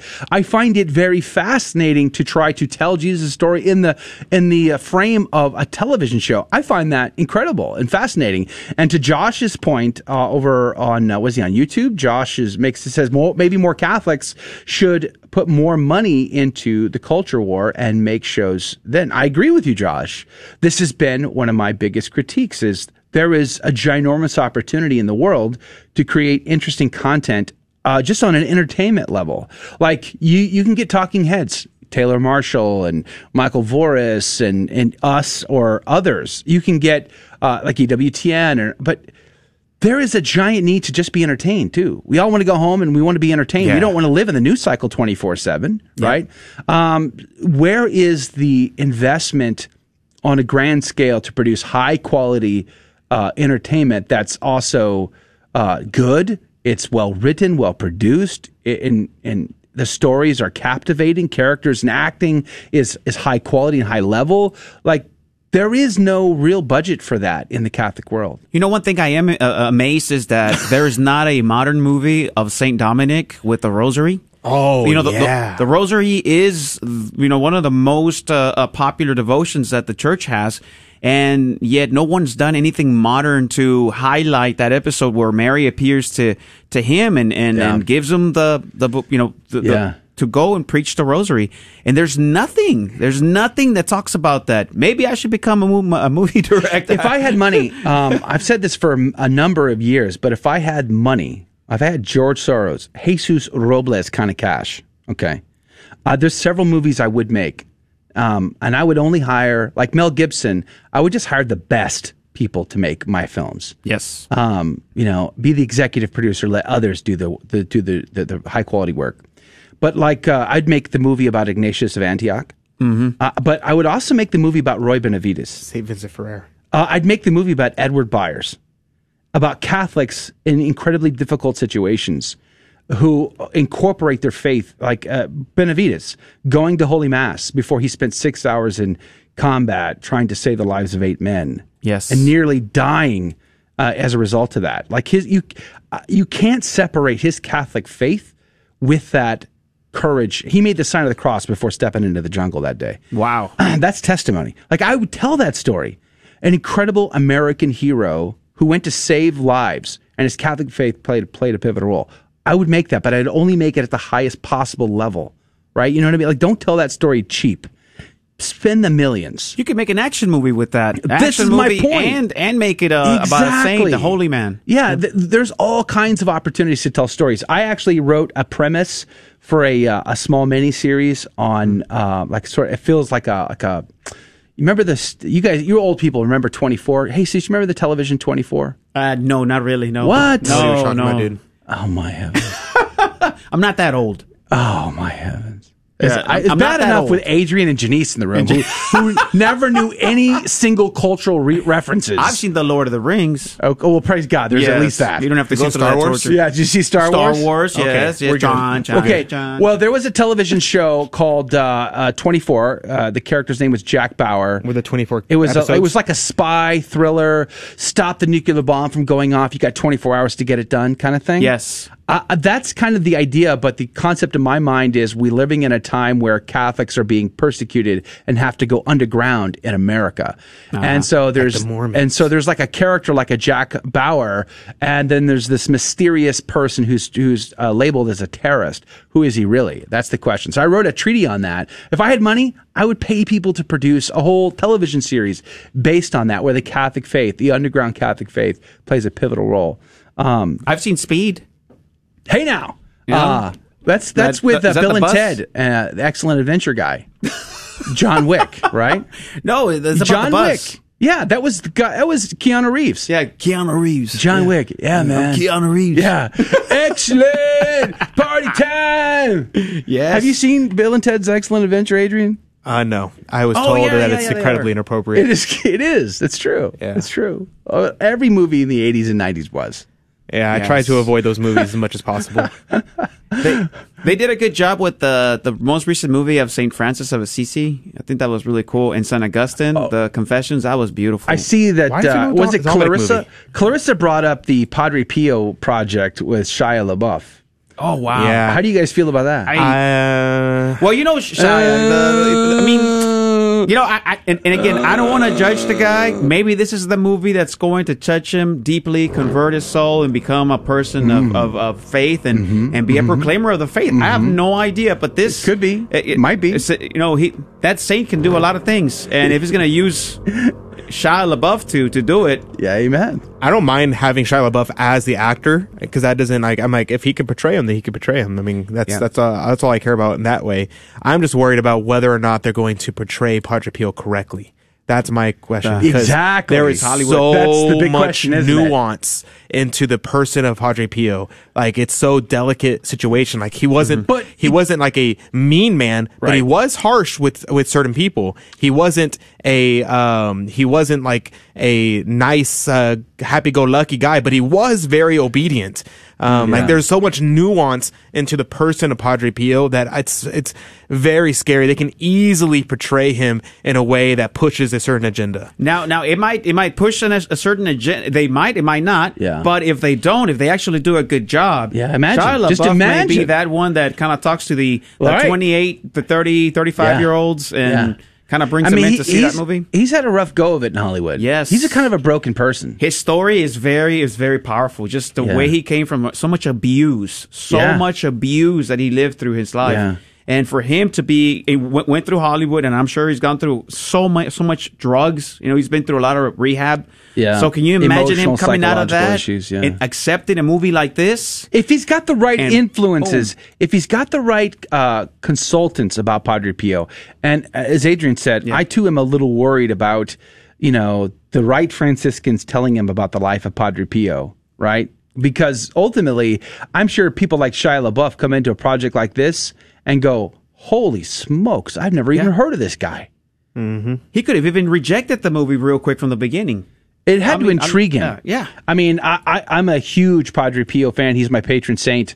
And uh, I've read many uh, biographies. I have many books at home that were written while he was still yet alive about the many miracles and stories. And I'm not the- that old.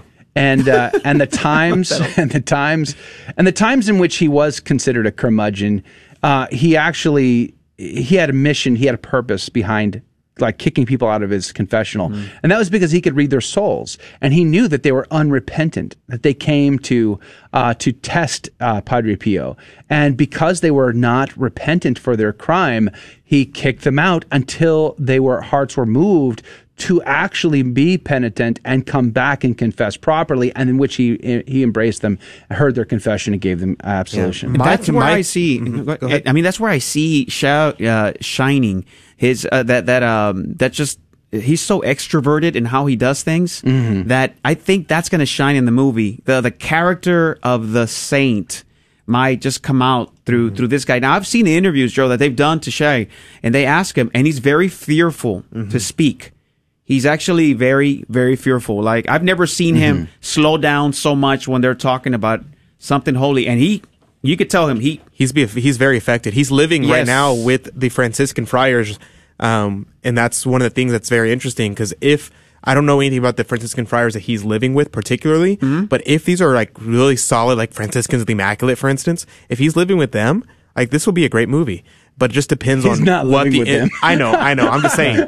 but if the um if he was, but it just depends on who he's getting the influence from because Yeah. the interview I saw the interview. I was I was blown away. He seems genuinely touched Yeah. by living with the Franciscans and learning about the life of Padre Pio. Exactly. Um, the other problem I have is something that the TFP talks about often, and I had them give a talk to my youth when I was uh, teaching at St. Augustine.